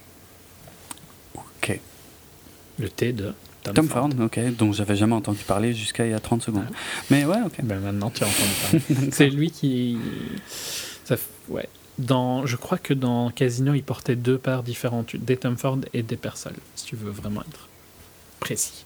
Euh, Mais par contre, ces costumes, je crois que ça a toujours été des, Tom Ford pour euh, Craig. Mais je les trouve particulièrement bien coupés. Par contre, si tu veux vraiment que je fasse euh, le mec, je trouve que ses chaussures étaient mal assorties à son costume euh, dans la scène à Mexico. Ah bon Parce qu'elles étaient noires avec un costume bleu, je trouvais un peu bof. ok. Ça va, c'est bon Ah non, mais Chacun apporte euh, son truc hein, euh, au podcast. Bon, Je me ridiculise plus que toi, j'ai l'impression, mais c'est pas grave. mais non. Mais chacun son expertise, je veux dire, après. euh, Ouais, ouais, mais non, mon expertise, c'est les voitures et les choses. Au moins, tu vois, je suis varié, hein, par contre, on peut dire. C'est vrai, c'est vrai. C'est moins courant, en- quelque part. Enfin, de mon point de vue. Ouais, ouais, non, mais Mm. tout à fait. Euh, quoi Quoi d'autre? Eh ben, il y a Batista qui Euh, arrive en plein Batista. pendant le repas, quand ils sont en train de discuter des, des cocktails, là où ils se, se les font servir avec le shaker. euh, enfin bref, on s'en fout de ça. Ouais, enfin, Et- mais Ouais. ça m'a énervé, hein, sincèrement, cette, cette réplique. Et, euh, Bah, parce que, disons que ça confirmait vraiment qu'il voulait faire un autre James Bond qu'il a fait dans Skyfall, quoi. Et je comprends pas pourquoi. ouais, ouais, ouais. Ce serait venu d'un autre réalisateur, ça aurait- m'aurait moins énervé, je pense. Mm. Mais, ouais. Et euh, moi, moi, ce qui m'a gonflé, c'est que je me suis dit, ça fait une plombe qu'ils sont dans ce train et Batista, il vient que maintenant, quoi. Ouais. Mais bon, ouais, il s'est peut-être arrêté, Ah, on l'a pas il- vu. elle a pris une jolie, elle a mis sa jolie Ah robe. euh, ah oui. Oh là là, elle est toute jolie. Pour un dîner dans un train, putain.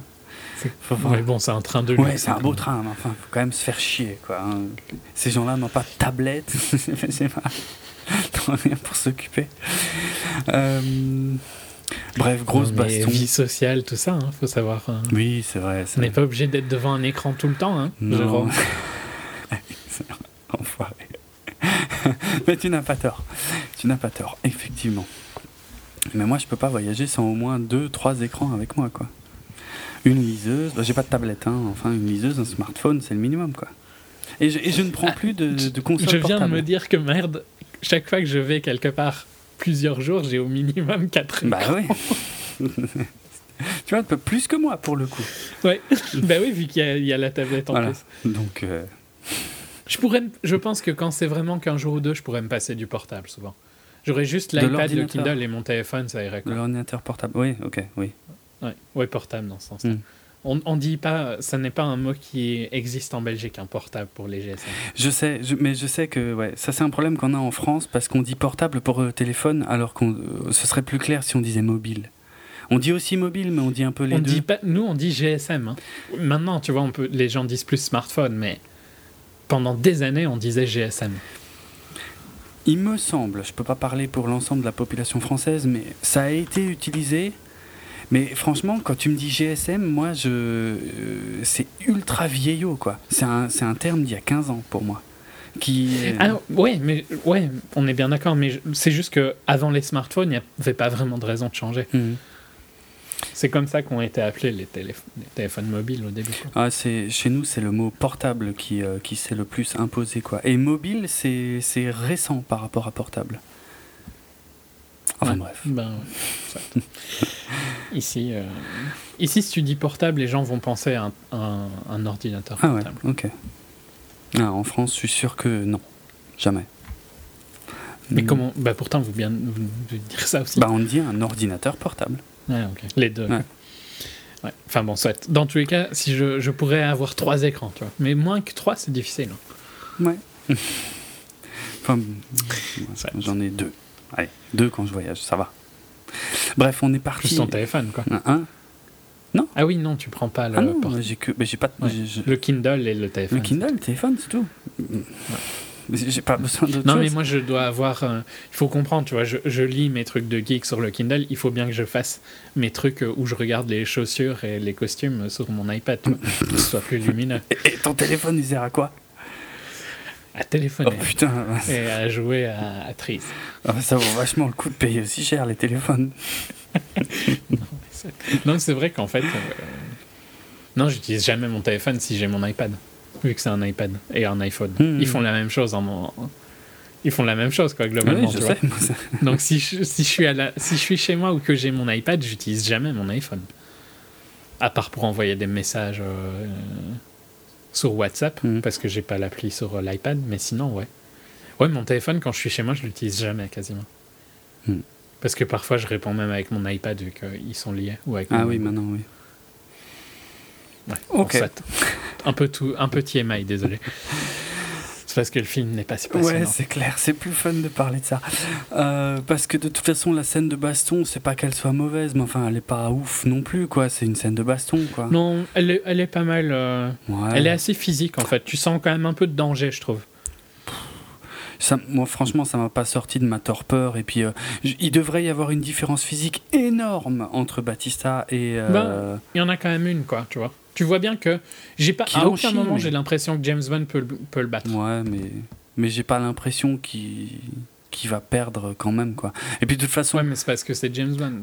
Oh, Peut-être aussi, mais c'est que le film me le vend pas. Je suis désolé, il y, a- il y a des scènes euh, dans Casino Royale quand il se bat avec, Il se prend. euh, il se prend des sacrés trucs dans la gueule quand il se bat avec les avec les terroristes dans les escaliers. Putain, la scène, elle est hardcore, quoi.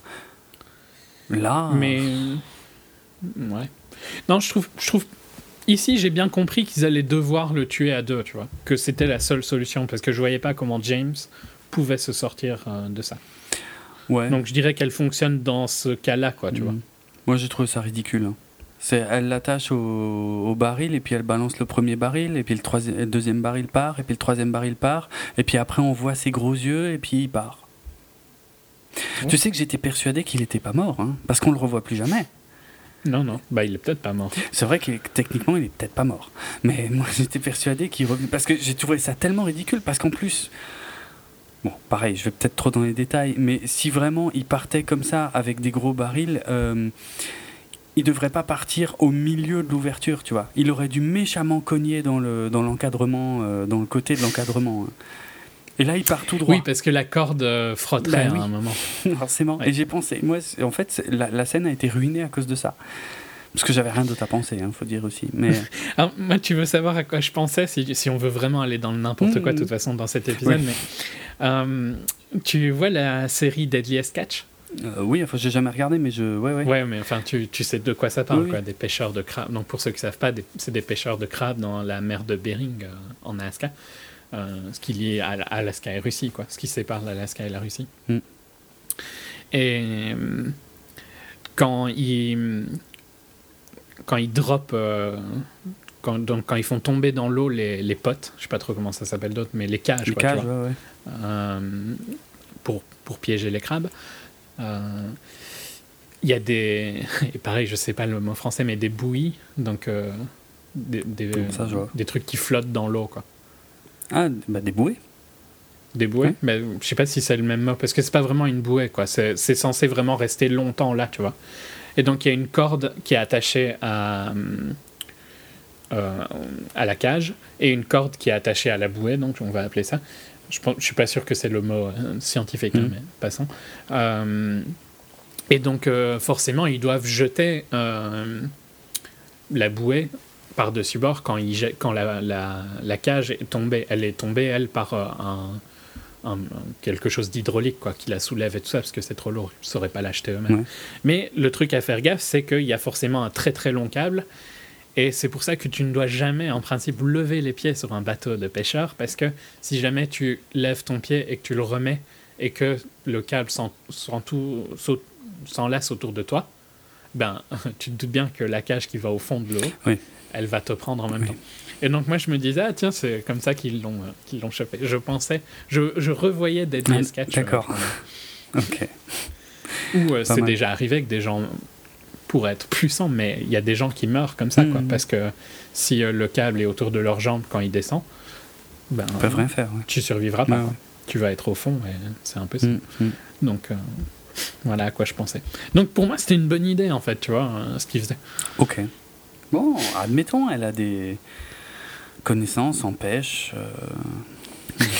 non, je pas, je vois pas. Ouais. Ça. Ok. Bah, c'est une très bonne série. Hein. Ah, là, c'est. Tu ah, apprécierais sûrement de la regarder, sincèrement. Ouais, bah oui, ça me rappellerait Man of Steel. Hmm? Probablement. Euh, bah, D'habitude, c'est toi qui l'as fait hein, au sujet de Man of Steel et qui dit que c'est Deadly Sketch. C'est sorti n'importe comment.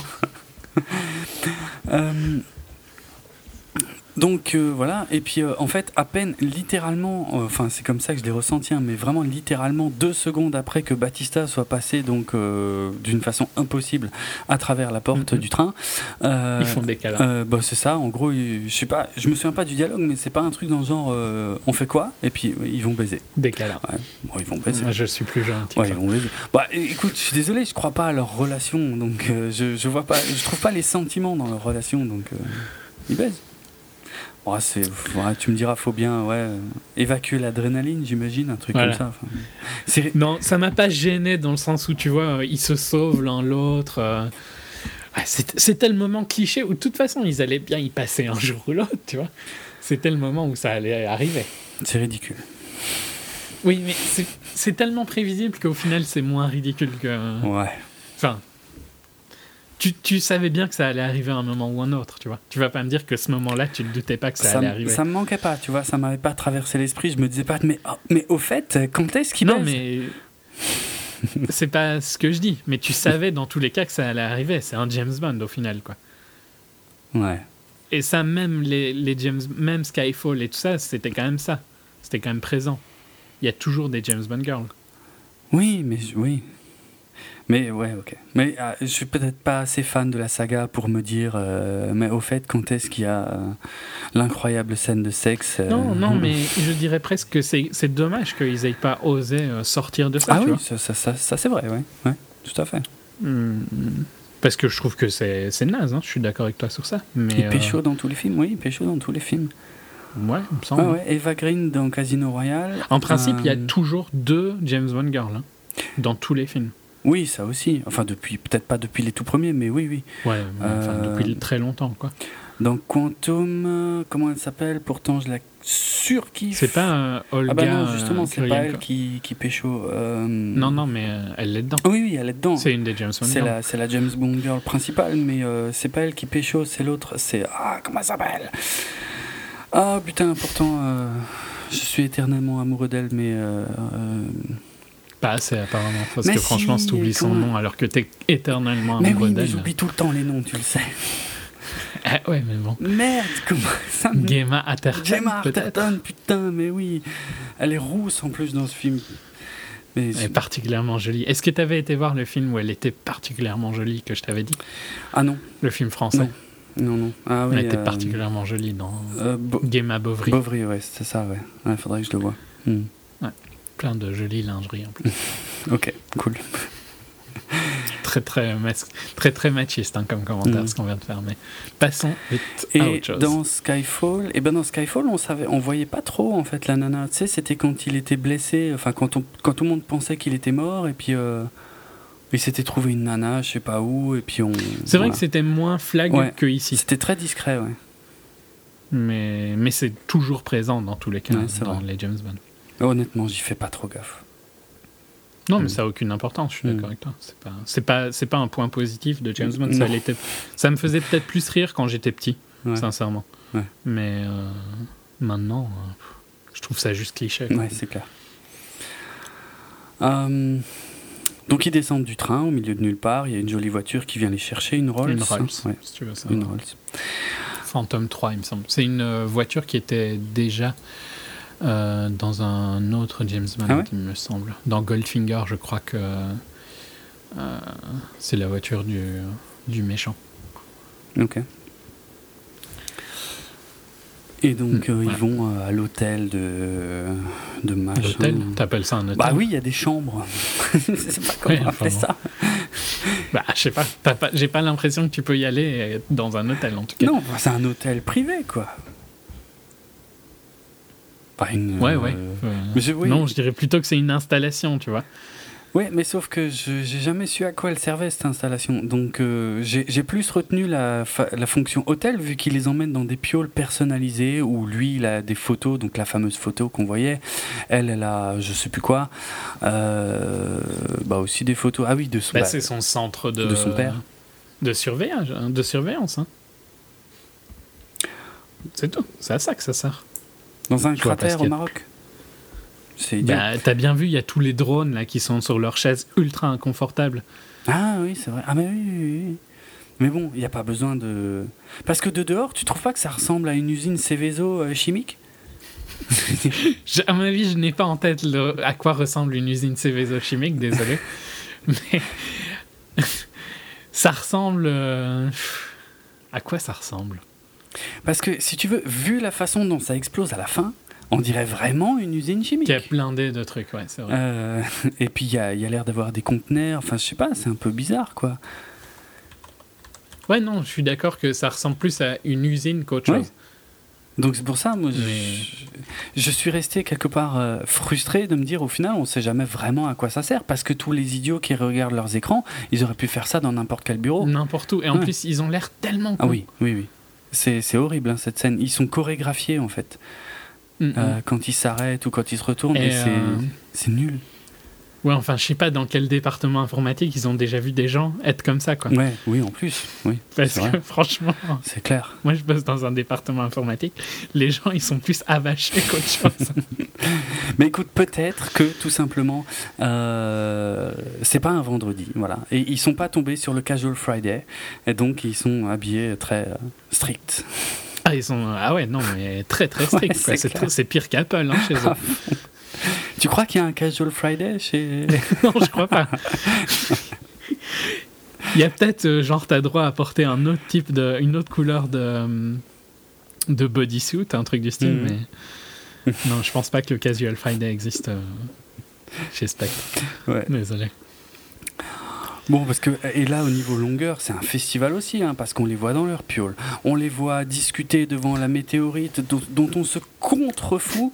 Euh, et puis. euh, parce que franchement, ok, fondamentalement, c'est assez classe, quoi, tu vois, que l'endroit où la météorite est, Hmm. qui a créé le cratère, ils ont décidé de s'installer là et d'avoir la météorite. Ouais. Fondamentalement, c'est bien le genre de truc que quand t'es milliardaire, tu peux t'amuser à faire. Ouais, dans James Bond. Moi, je me suis dit, ah ouais, c'est cool ça comme dépense de ton argent. Ok. Euh, Mais ça sert à rien. Elle Non. sert à rien, la météorite. Non, c'est clair. C'est clair.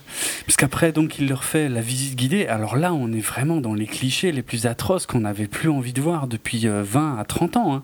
C'est-à-dire, Ouais. bah regardez, je vais vous montrer tout ce que je fais et tout machin. Donc, ok. Comme ça, après, euh, vous aurez toutes les solutions si vous avez envie. Si vous jamais vous survivez. Oui, ouais, c'est ça. voilà. Et euh, putain, c'est.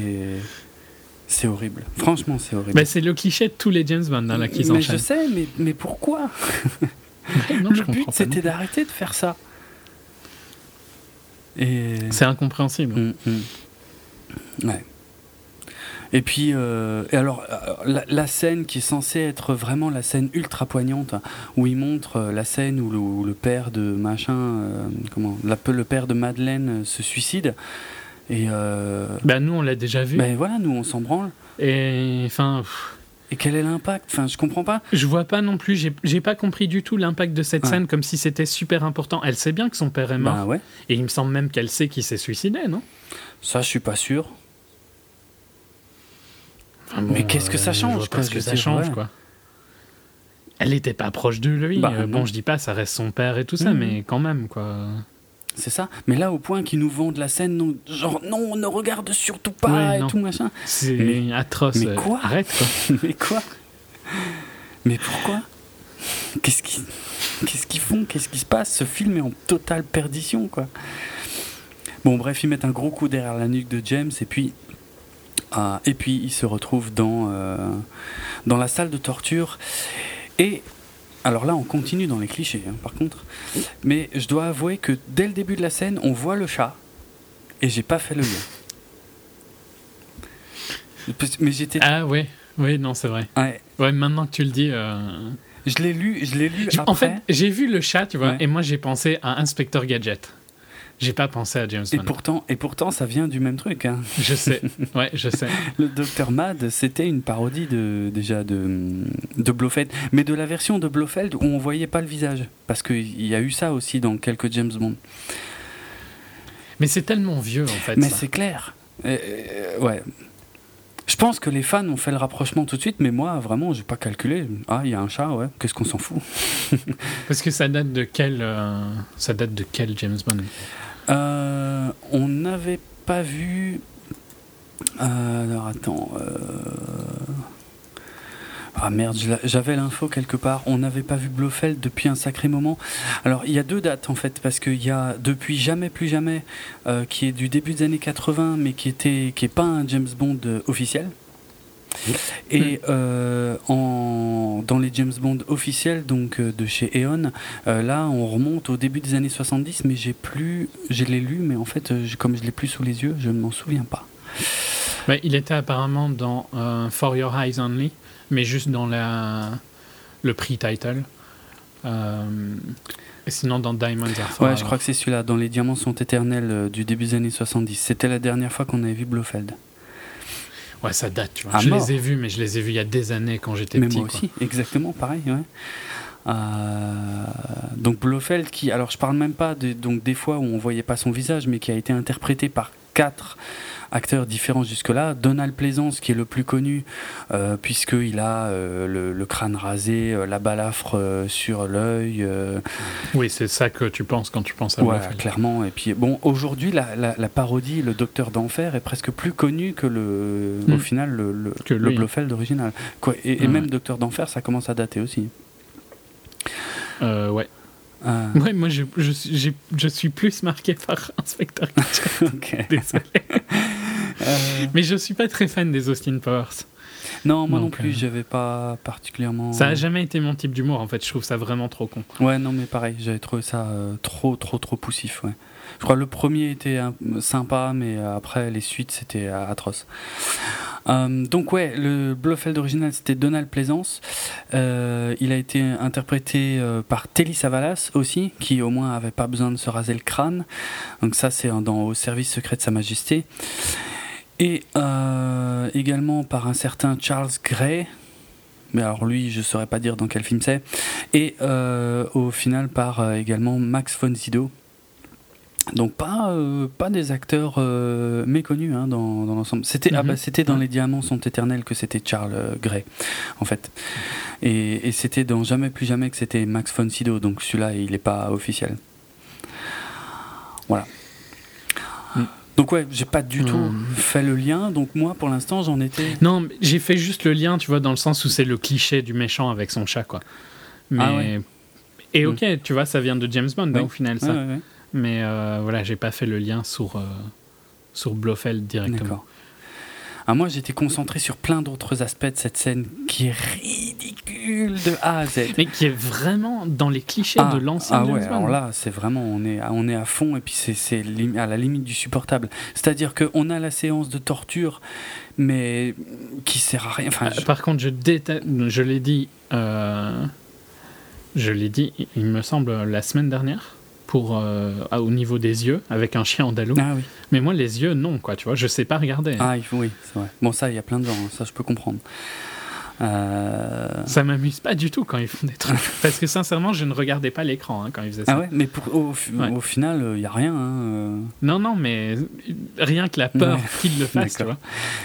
Parce que là, c'est des petits forêts euh, qui lui enfoncent dans le crâne, au final, pas vraiment dans les yeux, quoi. Oui, non, non, mais c'était au pire euh, s'il allait vers là après. Oui, oui, ok. Non, c'est- mais ouais, bon, enfin, c'est une scène de torture. Mm. Mais le torturer, pourquoi Est-ce qu'il est a des infos à lui Juste faire pour le plaisir. Non, ouais, c'est juste pour le principe, on est d'accord. Donc il n'y a pas de finalité, c'est nul. Euh, en plus, à un moment, il- il- je crois même qu'il lui fait plus ou moins comprendre qu'il y a de grandes chances qu'il le lobotomise. Et ça a l'air de l'amuser. Ouais. Or, s'il le lobotomise, où est le fun vu qu'il captera plus rien? C'est stupide, non? Je sais pas. Quand, quand, quand, quand tu as une haine contre une personne en particulier, si tu lui enlèves sa conscience, C'est vrai que Ouais. ça n'a plus beaucoup bah d'intérêt. c'est idiot. Et puis, euh, et puis quand on a Madeleine qui se lève, qui vient lui chuchoter "Je t'aime" et tout machin, putain, mais là, ouais, ah, là j'avais envie de. Putain, il y a rien, y Mais c'est clair, il y avait rien entre ces personnages, quoi. J'avais envie de sortir en hurlant de la salle. C'était trop. Là, les relays devaient être forts. hein. Ah ouais, non, mais là, c'était un festival. Et puis même, euh, machin, donc, euh, parce qu'on on n'est même pas encore exactement arrivé au- à la révélation Blofeld, mais avant ça, quand il fait tout son speech, quand il, quand il cabotine, donc il nous fait du Christophe Waltz, il est tout content et tout machin de son truc. Et Enfin, bon, moi, je sais pas, c'est peut-être moi qui suis particulièrement sensible à ça, mais avec son futal qui remonte hyper haut quand il est assis, et puis ses, ses, ses mocassins ou je sais pas quoi, il a l'air con, mais con. mais franchement, Ouais, moi je suis pas d'accord. ah putain, mais c'est le, le truc le plus anti-charismatique de tous les temps, quoi. Vraiment, c'est. euh, C'est quoi le fait que son pantalon remonte trop qui te mais dérange c'est l'association des deux, quoi. C'est ces godasses pourries sans chaussettes et puis le futal qui remonte super haut. Il a l'air stupide. mais franchement, mais. Mais je sais pas, Je- on dirait qu'il sort du T'aimes pas les mocassins, on dirait. J'ai horreur de ça. Moi j'aime bien les mocassins, donc déjà je n'ai pas. Non, moi je, moi je ne me disais pas ça hein, quand je le regardais. Hein, moi, ça me ruinait la scène encore pire que tout le reste. Je me disais, mais c'est pas, ils, ils ont pas vu qu'il avait l'air con. Parce que pour moi, il a l'air débile, franchement. Non. Non, putain, mais c'est, le, le, le, ouais, le cassage de charisme, l'un des plus graves que j'ai vu au cinéma depuis 20 ans, franchement. C'est vraiment atroce. Ah non, je supporte pas ça. Non, parce que tu, tu vois, le truc c'est que maintenant, que- maintenant que t'es aussi extrême, Mais je- je me demande euh, à quel point c'était, parce que moi je trouvais qu'il avait plutôt la classe en permanence. Ah, ah non. Ah, ah non, je te- ah, ça me choque. Parce que moi, vraiment, je, je te jure que j'exagère pas. Je le ressens vraiment comme ça. Je trouve ça monstrueux. Mais je n'arrive pas à revoir exactement, tu vois. Parce que j'y ai pas fait vraiment attention euh, Sur On le ne voit que ça. Ah non, mais je me rappelle que c'est- son pantalon remonte et qu'il a pas de chaussettes, Ouais. mais encore heureux parce que des mocassins, ça ne se porte pas avec des chaussettes. Ouais, admettons, j'en sais rien, j'y connais rien. Ah non, non, je- mais ça, ouais. je Là, par contre, je te dis pas comment ça m'aurait choqué, moi, quoi. Mais je veux dire, pour moi, on ne porte pas de mocassins en public, mais bon, c'est un autre problème. mais bref, Bon, atroce. je ne veux pas que je porte des mocassins. C'est pourtant très confortable, tu sais. Ouais, probablement, bah, pour, euh, pour sortir les poubelles, ça doit suffire, ouais, mais, euh, Oh, mais genre, mais, mais ouais, mais, n'importe quoi. mais ouais, mais, mais devant des gens que je connais, non, j'oserais pas, quoi. Non, non. Et même des gens que je connais pas, ça me gênerait, tu vois. Je me dirais, merde, quelle image ils ont. Et Je veux dire, on s'est jamais rencontrés. C'est la, la première image qu'ils auront de moi, c'est ça, putain. Tiens, tu exagères Mais trop pas, je te jure que tout ça, je le pense vraiment. hein. Ah non, j'ai horreur de ça, mais plus que tout, vraiment. Non, non. Insupportable. Je suis presque curieux de revoir comment il était parce que moi j'avais l'impression qu'il avait la classe parce qu'il avait Oh, un espèce de, euh, de costume avec un col Mao, une veste avec un col Mao Ça, c'est que j'aimais possible. bien. Et, mais je me rappelle pas de son pantalon en particulier. Je me rappelle qu'il est qu'on voyait bien ses pieds quoi, ça c'est sûr, mais je me rappelle pas du comment était le pantalon. Hmm. Soit, passons à autre chose. Bon, le plus important dans cette scène, au final, c'est que il lui dit qu'il ne faut plus l'appeler Franz Oberhauser. C'est que euh, il préfère qu'on l'appelle du nom de sa mère. Euh, donc, euh, alors je comprends pas parce que quand tu prends le nom de ta mère, tu changes aussi les prénoms. C'est- pas logique, mais bon, bref. Il préfère qu'on l'appelle désormais Ernst Stavro Blofeld. Donc, ça, on a déjà fait le truc. Mais donc, la backstory derrière tout ça, c'est que quand les parents de James sont morts quand il était jeune, donc chose qui était déjà teasée dans Casino Royale puisque Vesper l'avait deviné, euh, et qui était euh, prouvée dans Skyfall, euh, puisque... Encore, oui, parce que Vesper avait été assez loin en fait. C'est même plus explicite dans Casino Royale que dans Skyfall. Dans Skyfall, on, on revoyait la, la propriété, on savait que ses Ouais. parents étaient morts. C'était plus une son enfance que tu redécouvrais dans Skyfall. Voilà. Pas vraiment son enfance, mais Oui, pas les les émotions liées Ouais, à son enfance. Et, euh, et puis on voyait la tombe des parents avec le nom et tout machin. Mais effectivement, ce que- là où Vesper avait vu juste, c'est que à la mort de ses parents, il avait, elle, sa théorie, c'est qu'il avait été pris. euh, sous l'aile de quelqu'un d'autre qui était beaucoup plus aisé et qui lui avait probablement permis de, de- de- de faire de belles études. Euh, ce qui semble être le cas, puisque donc à la mort de ses parents, là, il a été recueilli par euh, Monsieur Oberhauser, donc le père de Franz, ce qui a déclenché la jalousie euh, de Franz, qui a décidé de le tuer dans un accident de ski. Euh, donc c'est en, en quelque sorte son demi-frère adoptif. Ouais, Hmm. ouais. Euh, et donc c'est ça qu'on aurait dû savoir vachement plus tôt dans le film pour, pour avoir l'impact de la scène où son visage sortait de l'ombre. Le truc, c'est que même si tu le sais, à ce moment-là, tu vois, ça n'a quand même aucun impact. Bizarrement, tu vois, ouais, je alors sais. que ça devrait On avoir un impact, Ouais, quoi. ouais, ouais. Bah, le, Et on n'en a rien à Bah, le film est tellement plombant depuis deux heures que, ouais, effectivement, euh, pff, ah, euh, ah, ouais, c'est son frère, ah bon. Donc, en gros, si je comprends bien, parce qu'il y a- il y, a deux choses qui me gênent. Euh, la première, c'est que, vu que donc Franz était jaloux du fait que son père semblait préférer euh, James, James. euh, ça a fait de lui non seulement un, un dingue, mais euh, c'est ça qui l'a inspiré à créer la plus grande organisation criminelle du monde. Et ça semble être sa seule motivation, parce que j'en ai jamais entendu d'autre hein, dans le film. Non, mais c'est. En plus, son organisation, tu sais toujours pas vraiment ce qu'elle fait. quoi. Alors, ça- alors, effectivement, ça c'est horrible aussi parce que euh, c'est ça qui est censé boucler la boucle de, donc, des trois films précédents. Donc, le chiffre travaillait pour lui, euh, Green travaillait pour lui, et, et le plus choquant de tous, Silva travaillait pour lui.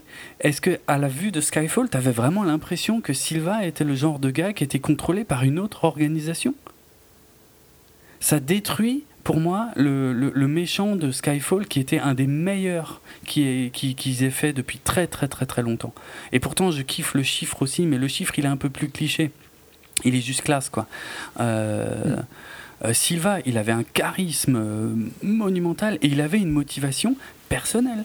C'est-à-dire qu'on était sorti des méchants qui, qui, avaient des motivations, on va dire, terroristes ou des motivations d'argent avec Silva pour tomber sur quelque chose de personnel envers M.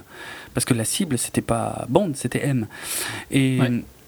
Ici, finalement, ils nous refont le coup de la vendetta personnelle envers Bond, mais ça marche pas du tout, on s'en branle. Et en plus, en essayant de nous faire croire que celle du film précédent était sous, sous l'égide de celui-là. Mais qu'est-ce que c'est que cette réconne de merde? C'est n'importe quoi, c'est nul, c'est nullissime. En plus, leur... Non, mais je suis d'accord que Silva était dix fois plus impressionnant. Mais ouais. Et pourtant, là, c'est clairement pas la faute des acteurs, tu vois. Javier Bardem est excellent, hmm. mais Waltz aussi. Oui, oui. Euh, Waltz aurait été aussi bon dans le rôle de Bardem, quoi. Et Bardem aurait été aussi mauvais dans le rôle de Waltz. oui, oui, c'est vrai. C'est juste euh, le script, quoi, qui est atroce. Hmm. Mais non, c'est vrai que. Et je te dirais que tu disais, tu vois, c'était bien de voir un, un, terroriste motivé par autre chose. Moi, j'aimerais bien revoir un terroriste motivé par l'argent aussi.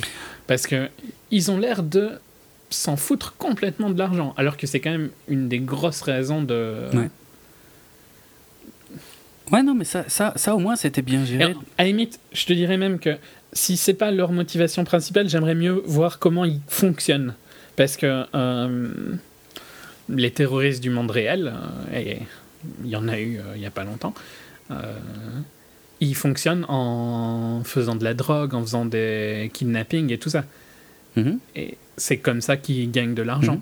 Ben, comment est-ce que les parce que les, les organisations de Rogue Nation ou là de de ceci, ils n'ont pas vraiment l'air de faire de l'argent. Hein. ils ont juste l'air d'en dépenser. c'est vrai. Ils en ont beaucoup à la base et, ils le dépensent.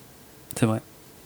C'est bizarre. Et t'as pas l'impression qu'ils le dépensent pour un but euh, spécialement pour un but de regagner de l'argent ou quelque chose quoi. T'as juste l'impression qu'ils le dépensent pour faire des attentats. Ouais. Qui ont pas l'air de leur servir énormément. Non, c'est pour le plaisir d'être méchant. Ouais, voilà. Mais c'est n'importe quoi. ah ouais, c'est nul. c'est nullissime. C'est clair. Ils ont, ils ont pas une idéologie. Ils ont rien. Ils ont, ils, dépensent de l'argent juste pour le être méchant, t'imagines euh, C'est chaud. À fond. Ah, faut, faut être motivé. Bah après, c'est bien d'avoir un but dans la vie, mais. mais bon, c'est chelou, quoi. S'il pouvait y avoir un peu plus de fond, ce serait pas mal, quoi. Parce que là. Putain, mais au secours, quoi. Franchement, c'est naze, naze, naze.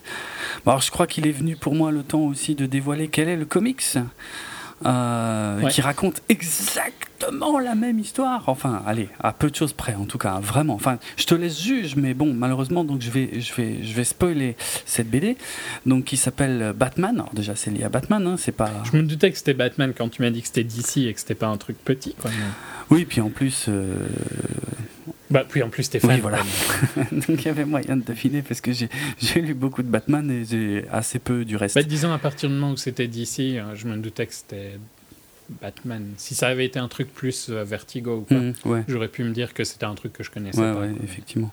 Mais vas-y, dis-moi. Donc, euh, il s'agit de l'arc Hush, paru entre 2002 et 2003.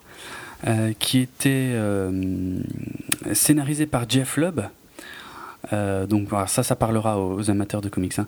Et dessiné par euh, Jim Lee, donc c'est vraiment, vraiment pas des, des premiers venus. Hein. C'est, ah, c'est quand même des putains de, de stars du genre.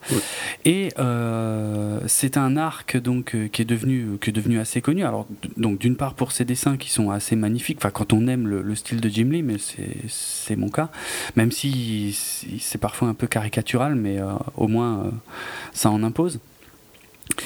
Et, euh, et, en fait, l'histoire, si tu veux, c'est que euh, Batman se retrouvait confronté euh, à, bah, à, ses ennemis habituels, en, fait, qui, étaient mis sur son chemin les uns après les autres, mais dans des conditions étranges où il semblait qu'il y avait quelqu'un derrière tout ça qui contrôlait. Donc, c'est un mec avec des, avec des bandelettes dont on ne connaît pas l'identité.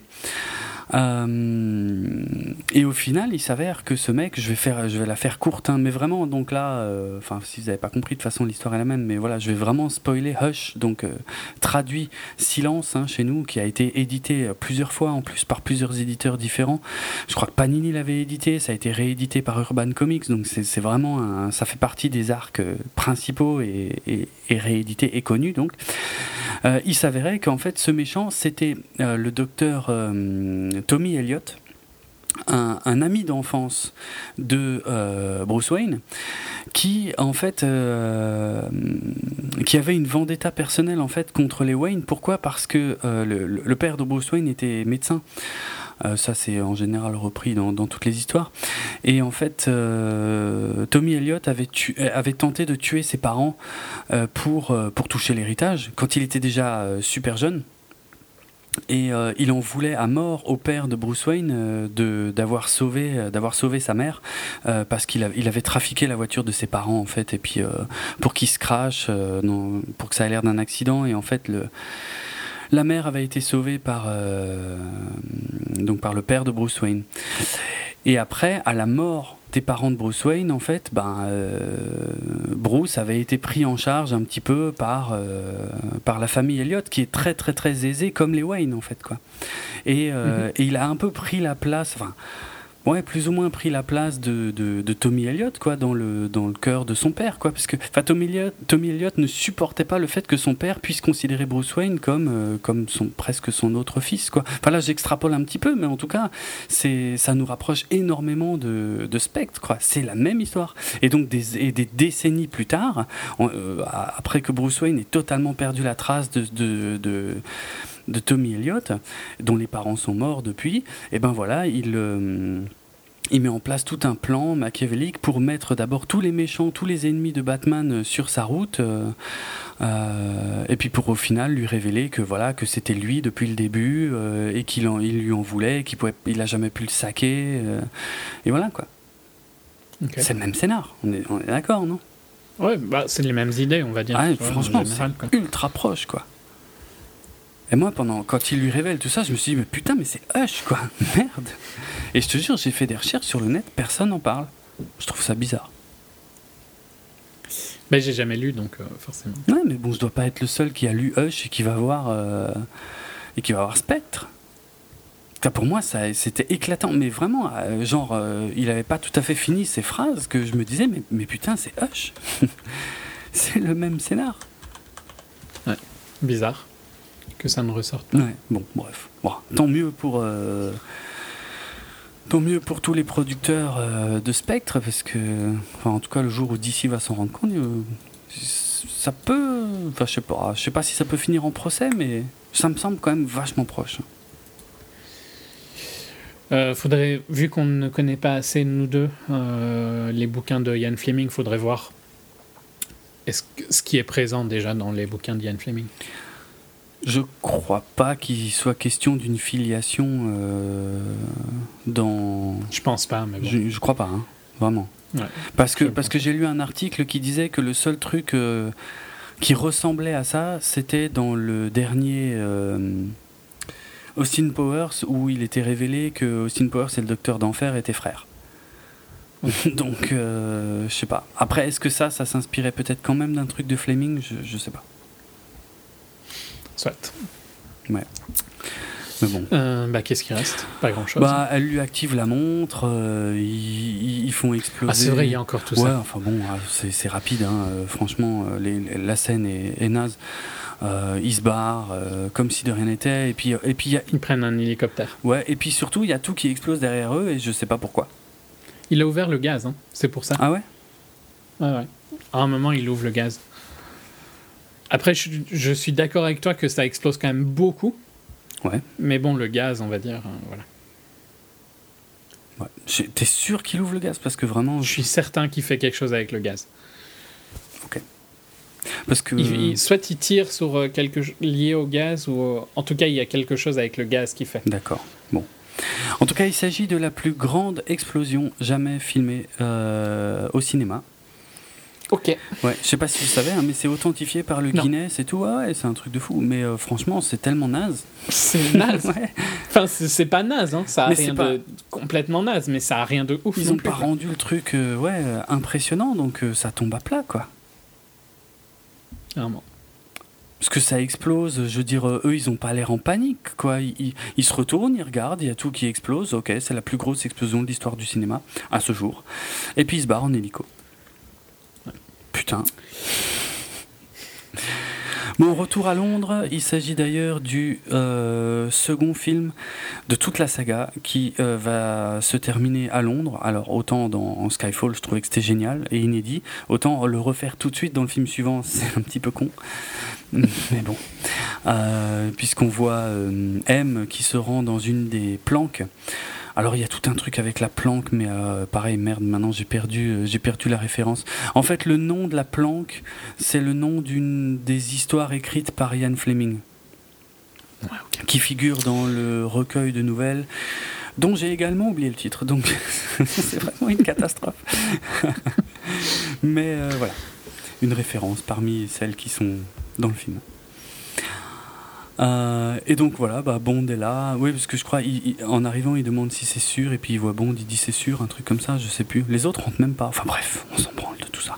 Là, ça devient vraiment pathétique parce qu'en gros, euh, il faut aller arrêter. Euh, si, donc avant qu'il mette en place euh, son. euh, Donc là, on, on a, Son My Nice. ouais, on a le même climax que dans Terminator Genesis. C'est-à-dire, il faut aller arrêter le méchant avant qu'il lance son logiciel à la con, donc avec un. Et, et ce Hmm. qui pose problème, c'est que le logiciel, il marchait déjà, vu que euh, Hmm.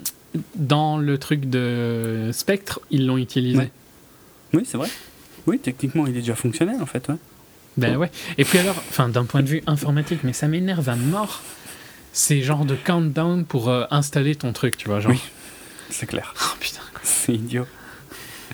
C'est idiot parce que c'est franchement c'est contraire à toute logique en plus parce que si s'il y a bien un truc qu'il faut pas faire si tu veux pas que tous tes serveurs explosent au même moment, c'est bien de, de tout balancer toutes les données en une fois quoi, de permettre toutes les connexions d'un coup quoi.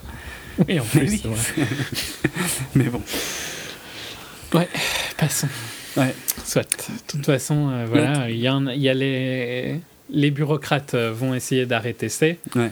James Bond euh, va essayer de sauver. euh, Oui, parce qu'attends, il y, a- il y a quand même ce truc atroce où, au sortir de la réunion, elle, elle lui dit Oh ben non, écoute, finalement, je veux plus. Moi, cette vie, Ouais, euh, non, ça me plaît pas. Ciao. hein. Voilà.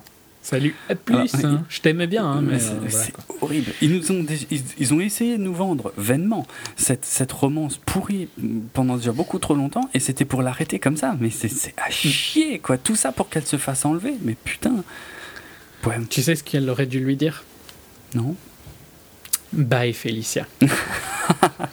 Ah ouais, ça aurait été drôle. Ça aurait été excellent. C'est vrai. Bye, Felicia. excellent. Trop bien. Ouais, ouais. Euh, non, franchement, putain.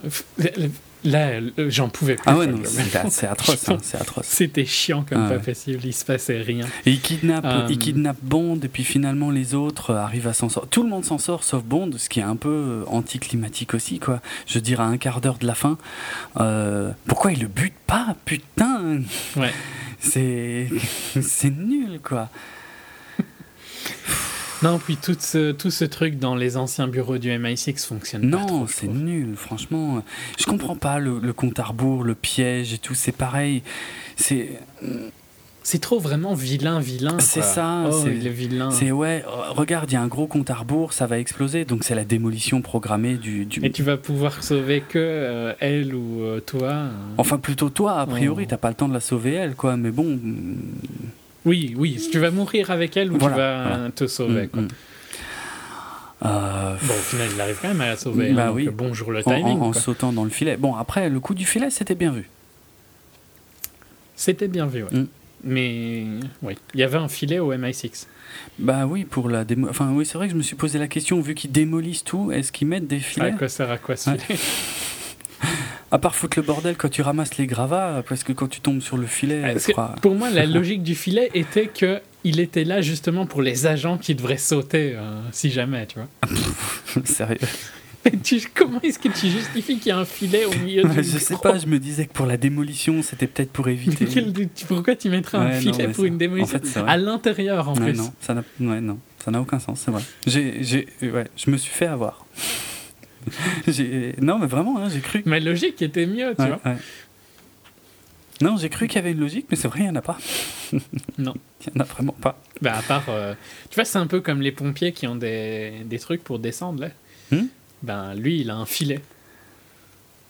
Genre, il est, au- il est en haut, il n'a pas le temps de descendre, il saute. dans Ah, genre, donc un truc qui était déjà là avant qu'il prévoit Ouais. la démolition, c'est ça? Ouais, ouais. Euh, Ah ouais. Ouais, un, restant de, du Oh, MI6. putain, excellent. Ça aurait été euh, intéressant de voir ça dans les films d'avant. de, de le voir dans le bureau de M, prendre ses ordres et puis partir en courant et sauter dans le filet. Ah, c'est Ah oui, oui, c'est clair, c'est vrai. C'est vrai. C'est pas très fatigant, non, c'est bien. Hmm. Non, parce que C'est un ascenseur rapide, juste pour descendre. Ah, oui, par contre, oui, c'est vrai. Hum, Non, parce que toute la mise en scène dans ce bâtiment, de toute façon, est pathétique. Je veux dire, les, euh, les cibles avec la tête de Bond, les cellules avec les méchants des anciens films, euh, et plus Vesper, euh, puis tout ça pour que donc euh, il le trouve derrière une vitre et puis il lui tire dessus et puis c'est là que ça fait les fameux impacts de balles euh, qui, euh, qui avaient servi donc pour la campagne de promo euh, pour, euh, pour que ça parte en fissure Ouais, ouais. et pour que ça fasse voilà la, la pieuvre de Spectre. Et c'est là qu'on découvre en fait ça- la cicatrice de Blofeld et tout. Là on est, je sais pas, est-ce qu'on est censé se dire ah mais c'est génial, ils ont, ils- ça y est, ils ont relié tous les points de la saga et tout machin. C'est juste nul, franchement. Ouais. Est-ce que, enfin, je sais pas, c'est c'est trop, tu vois. Tu sais à quoi ça me fait penser ça je, je vais je vais essayer de pas digresser trop longtemps là-dessus, mais ça me fait penser à Metal Gear Solid 4 qui essayait de, pareil, de relier tous les points et de finir toutes les histoires en une. Et, et- et du coup, c'était tellement grossier que, que ça tombait à plat. Et, ben, ça me produit exactement le même effet, en fait. C'est... euh, ça marche pas. Non. Les James Bond devraient rester majoritairement des films standalone, de toute façon. Ouais, ça je suis assez d'accord. Ouais, il faudrait. Quoique, après, ça peut être bien de, de développer un truc sur la longue haleine parce que ça, C'est difficile quand même, parce que... mais ça permet une, un- une autre narration. Parce que. Ouais, mais hey. je trouve que par exemple, tu vois, la narration qu'il y avait entre Casino Royale et Skyfall, c'était bien. Il n'y avait Ah pas oui, besoin de plus. oui. Il y avait des points communs, tu vois, il y avait des trucs qui se revenaient. Mhm. Et il y avait, ben, Vesper, par exemple, c'était un bon point commun. Ouais, ouais. Euh, mais voilà, ici, euh, il y a trop de. Ça veut trop faire. Ah ouais, non, c'est. C'est comme dans les livres de dessin et que tu dois relire. Ouais, c'est ça, c'est ça. Je sais pas, je sais pas ce qu'en pensent les fans hardcore. Est-ce qu'ils trouvent ça génial ou est-ce qu'ils trouvent ça pathétique euh, cette histoire de Blofeld avec donc le, le même euh, défaut physique quoi? Je je sais pas. Moi pour moi ça fonctionne pas du tout. En tout cas c'est c'est vraiment grossier quoi. Ouais. Hmm. Bon, du côté de, de C et M, c'est pas beaucoup mieux parce que Il se passe rien. non. Euh, à part le dialogue euh, que euh, M c'est pour moron et puis C pour euh, careless. Je me demande ce que c'est en français parce que j'ai pas fait gaffe au M j'ai juste fait gaffe au C et putain c'est c'est vachement moins classe en fait euh, parce que tu sais je regarde pas tout le temps les sous-titres mais au moment où il a dit C en fait Je l'ai vu aux Pays-Bas, donc euh, j'ai pas- même donc pas toi t'avais pas les sous-titres ouais, VF quoi. Non. Comme dit j'ai pas regardé le sous-titre au moment où ils disent que c'est euh, M Mais sincèrement, je les regarde pas, tu vois. Dans, euh, au- encore en français, je peux encore regarder de temps en temps, Mm. mais aux Pays-Bas, euh, oui ça, là ouais ça me perdrait, ça me sortirait Ouais, trop du film. Donc, euh, je, ouais. non, je sais pas comment ils ont traduit ça. Non, bah je- ouais, ça, m'énerve d'avoir euh, zappé le M, mais pour le C, euh, ben euh, M, il lui dit, ben euh, C, euh, c'est pour clown. Ah ouais. Ouais. C'est un, c'est un peu naze hein, quand tu connais la VO, quoi. Ouais, ouais, bah surtout que la- quand il lui dit careless, c'est plus. C'est plus intelligent que. Bah, ça a du sens avec la scène, ouais. Ouais, ça a du sens sur la Ouais. scène, quoi. Et puis après, Alors que Moron, à la limite, c'est plus une insulte basique, oui, quoi. oui, oui. C'est une insulte, je sais pas pourquoi c'est une insulte que j'aime bien, qui me fait rire. C'est pas drôle d'ailleurs à la base, hein, parce qu'à la base, c'est, euh, j'avais fait une recherche parce que je me demandais ce que voulait dire ce mot, et c'est une. euh, un, Ouais, ça doit pas être glorieux. non, non, c'est un degré de, ha- de handicap mental en fait. C'est comme. euh, dans le même style que retard, quoi. Ouais, c'est ça, c'est ça. Ça veut dire la même chose. Mais le, mais le mot, euh, le mot m'amuse. La, la, l'affection ne m'amuse pas du tout. hein. Mais, le- mais le mot euh, me, Mm, me fait souvent rire dans les films Oui, américains. parce, en fait. ben, parce que c'est semi-méchant, en fait, dans le langage américain. Ouais, oui, c'est ça, c'est ça. Et c'est souvent utilisé, enfin dans des dialogues de films, quoi. C'est souvent utilisé de Ouais. manière euh, un peu, un peu comique. euh. C'est une insulte, mais que, ouais, que je sais pas, que je trouve. euh, c'est très insultant, mais c'est aussi un peu drôle, quoi. Mm, Je m'attendais pas trop à le voir dans James Bond, mais bon, bref. Euh, ouais, puis après ils se battent euh, vite fait, euh, ils font exploser le, le- le verre, et puis quand ils se lâchent, l'autre con il est en équilibre et il tombe comme une merde. Bon, c'est nul. Enfin, je sais pas ce que t'en as pensé, mais c'est, hein, je parle. Ah ouais. C'est- voilà. Non, c'est naze. Et puis voilà, euh, Machin et Madeleine euh, sautent dans un bateau, euh, poursuivent Blofeld, tirent sur son Descend de son hélicoptère, je t'avais dit, il y a des Ouais, c'est hélicoptères vrai, c'est le vrai qu'il y en a pas mal en fait. ouais. Et puis, et puis il se crache sur le pont de Westminster, où j'étais il y a pas longtemps d'ailleurs. Et qui, ça a été en partie filmé au vrai endroit et, et- et en partie recréé en studio. et là, c'est juste pourri en fait. C'est atroce, C'est- franchement. Là, c'est vraiment atroce. Ouais, quoi. Et je comprends pas les gens qui aiment bien, parce qu'il y en a quelques-uns qui aiment Ah bien ouais cette, cette fin. Moi, je la déteste, mais vraiment. Donc t'as Madeleine d'un Euh, côté du pont, M de l'autre côté, James qui le tient en joue et puis et puis il se barre et puis il va vers Madeleine. Et euh, voilà, et genre, euh, c'est euh, Ride Off euh, in the Sunset. euh, Ouais, oui, c'est ça, c'est c'est ça. naze comme pas C'est possible. le hein. cowboy solitaire qui se barre, euh, dos euh, caméra, euh, ouais, ouais. Bon. Non, franchement, c'est la fin vraiment chiante. quoi. Ouais, le, le- ouais. Euh, Tout- Toutes les scènes d'action finales sont, pff, sont très nazes, enfin sont nazes, sont, pas- sont pas, euh, pas folichonnes quoi. ouais, non, il n'y a aucune scène qui est vraiment flag, Non, ouais, qui est vraiment bien. Quoi. Et là, le seul truc notable, c'est que le méchant survit. Alors après, c'est Blofeld. Alors s'il y a bien un méchant qui est récurrent euh, chez James Bond, c'est Blofeld. Donc là, ils font en sorte qu'il soit à nouveau récurrent. Moi, je préfère quand il casse les codes que quand il, quand il les réapplique et que ça n'a pas d'impact, quoi. Enfin, que, que, que ça rend les scènes plus molles au final. Ouais. Et puis, qu'est-ce qu'il va foutre avec Madeleine? D'ailleurs, il n'y a, dans ce film, il n'y a aucune James Bond girl qui meurt non plus. Euh, ouais, Monica Bellucci, à mon avis, elle vit pas. hein. Mais bon, Bah, c'est au- elle ne meurt au- pas à l'écran. Voilà, au pire, c'est off-screen, donc on le sait pas. Ouais, non. Soit, c'était mauvais. Ouais. On est bien Ouais. d'accord. Bon, une. Le pire, c'est que c'était quand même un peu moins mauvais que ce qu'on a dit, tu vois. Mais c'est facile. Mais c'est tu- plus rigolo de le tracher, oui. euh, Voilà. voilà. Et euh, on a quand même euh, pas parlé de James qui vient chercher. Il y a quand même un, un épilogue, hein, mais, mais qui est nul, enfin, je, je- je trouve, de James qui va chez Q euh, chercher la DB5 euh, qui a été réno- Ah oui, rénovée par le département Q, donc pour se barrer avec Madeleine. C'est censé être. je- Ça, c'était vraiment pour euh, remener- remettre la DB5. hein. Ouais. C'est tout. Ouais, ouais, ouais, c'est clair.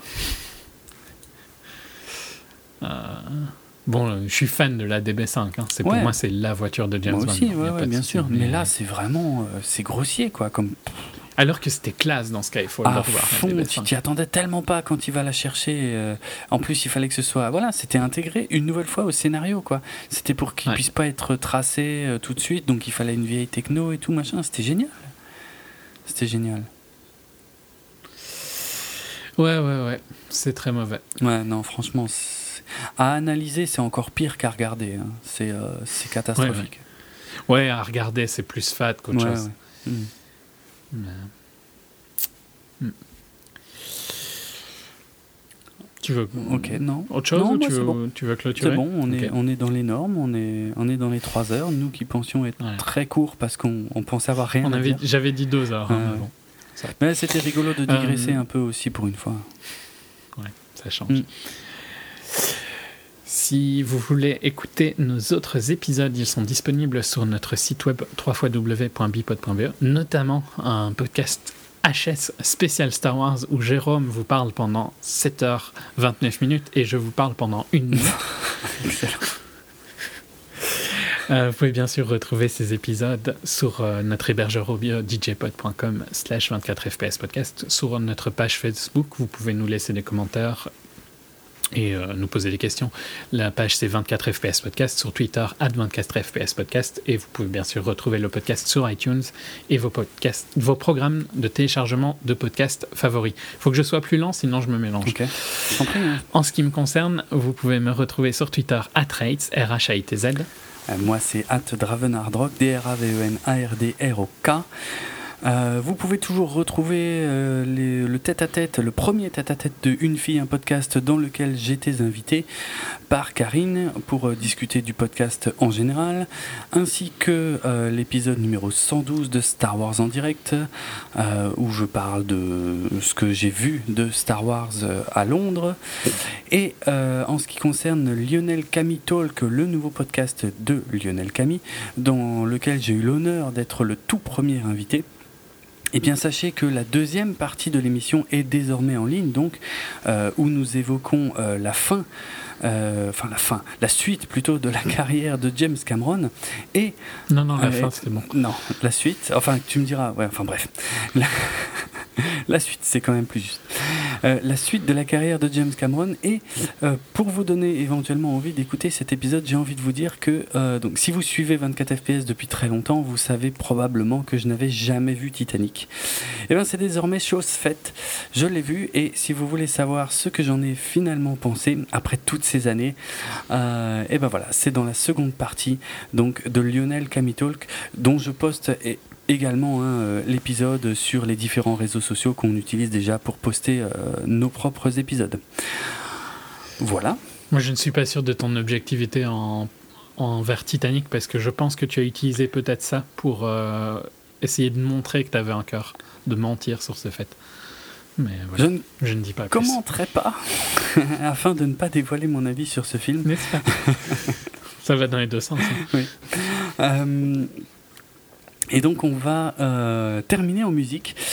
Alors avec, euh, alors certainement pas avec le thème de Sam Smith, hein, on est bien d'accord. Euh, je veux dire, bon, en ouverture de, ce, de, de, cette émission, on a, on a écouté Writings on the Wall, mais la version instrumentale, qui, qui, passe déjà un peu mieux euh, que la version avec le chant de Sam Smith. Et, euh, mais comme ça m'embête de, de, de, pas finir en chanson, je vais pas remettre Skyfall, parce que oh, je l'avais déjà mis quand on avait fait Skyfall, forcément. Euh, je vais certainement pas mettre euh, la chanson dégueulasse qu'ils avaient mis pour euh, Quantum of Solace là avec ah, Jack White et Alicia Keys que je, trouve que c'est la pire de toutes. Et pourtant celle de Madonna était particulièrement à chier. Mais mais mais Jack White il y a eu des, bien bien nazes hein. je ah pense que Sam Smith au final sera juste une moyenne, dans l'histoire de James Bond. C'est juste qu'il suit Adele qui était probablement une des meilleures avec Goldfinger. Tout à fait ouais c'est vrai. Donc on va s'écouter celle euh, de Casino Royale que, que j'adore, qui fait partie pour moi des meilleures. Euh, c'était You Know My Name de Chris Cornell, donc Chris Cornell de Soundgarden. Euh, si vous avez un peu suivi la vague grunge au début des années 90, c'était pas rien Soundgarden. Ils existent toujours d'ailleurs, je les ai vus il y a un an ou deux en concert, enfin en première partie de Black Sabbath, et c'était pas top. Enfin bref. Euh, mais donc voilà, ce morceau-là, euh, You Know My Name, euh, franchement, je le trouve vraiment génial. En plus, c'était un peu, un peu rock pour le coup, avec un petit peu de guitare, donc forcément, ça me parle un peu plus. Donc voilà, You Know My Name par Chris Cornell, 2006. À bientôt tout le monde. Ciao. Salut. If you take life, do you know what you give? You like when the storm.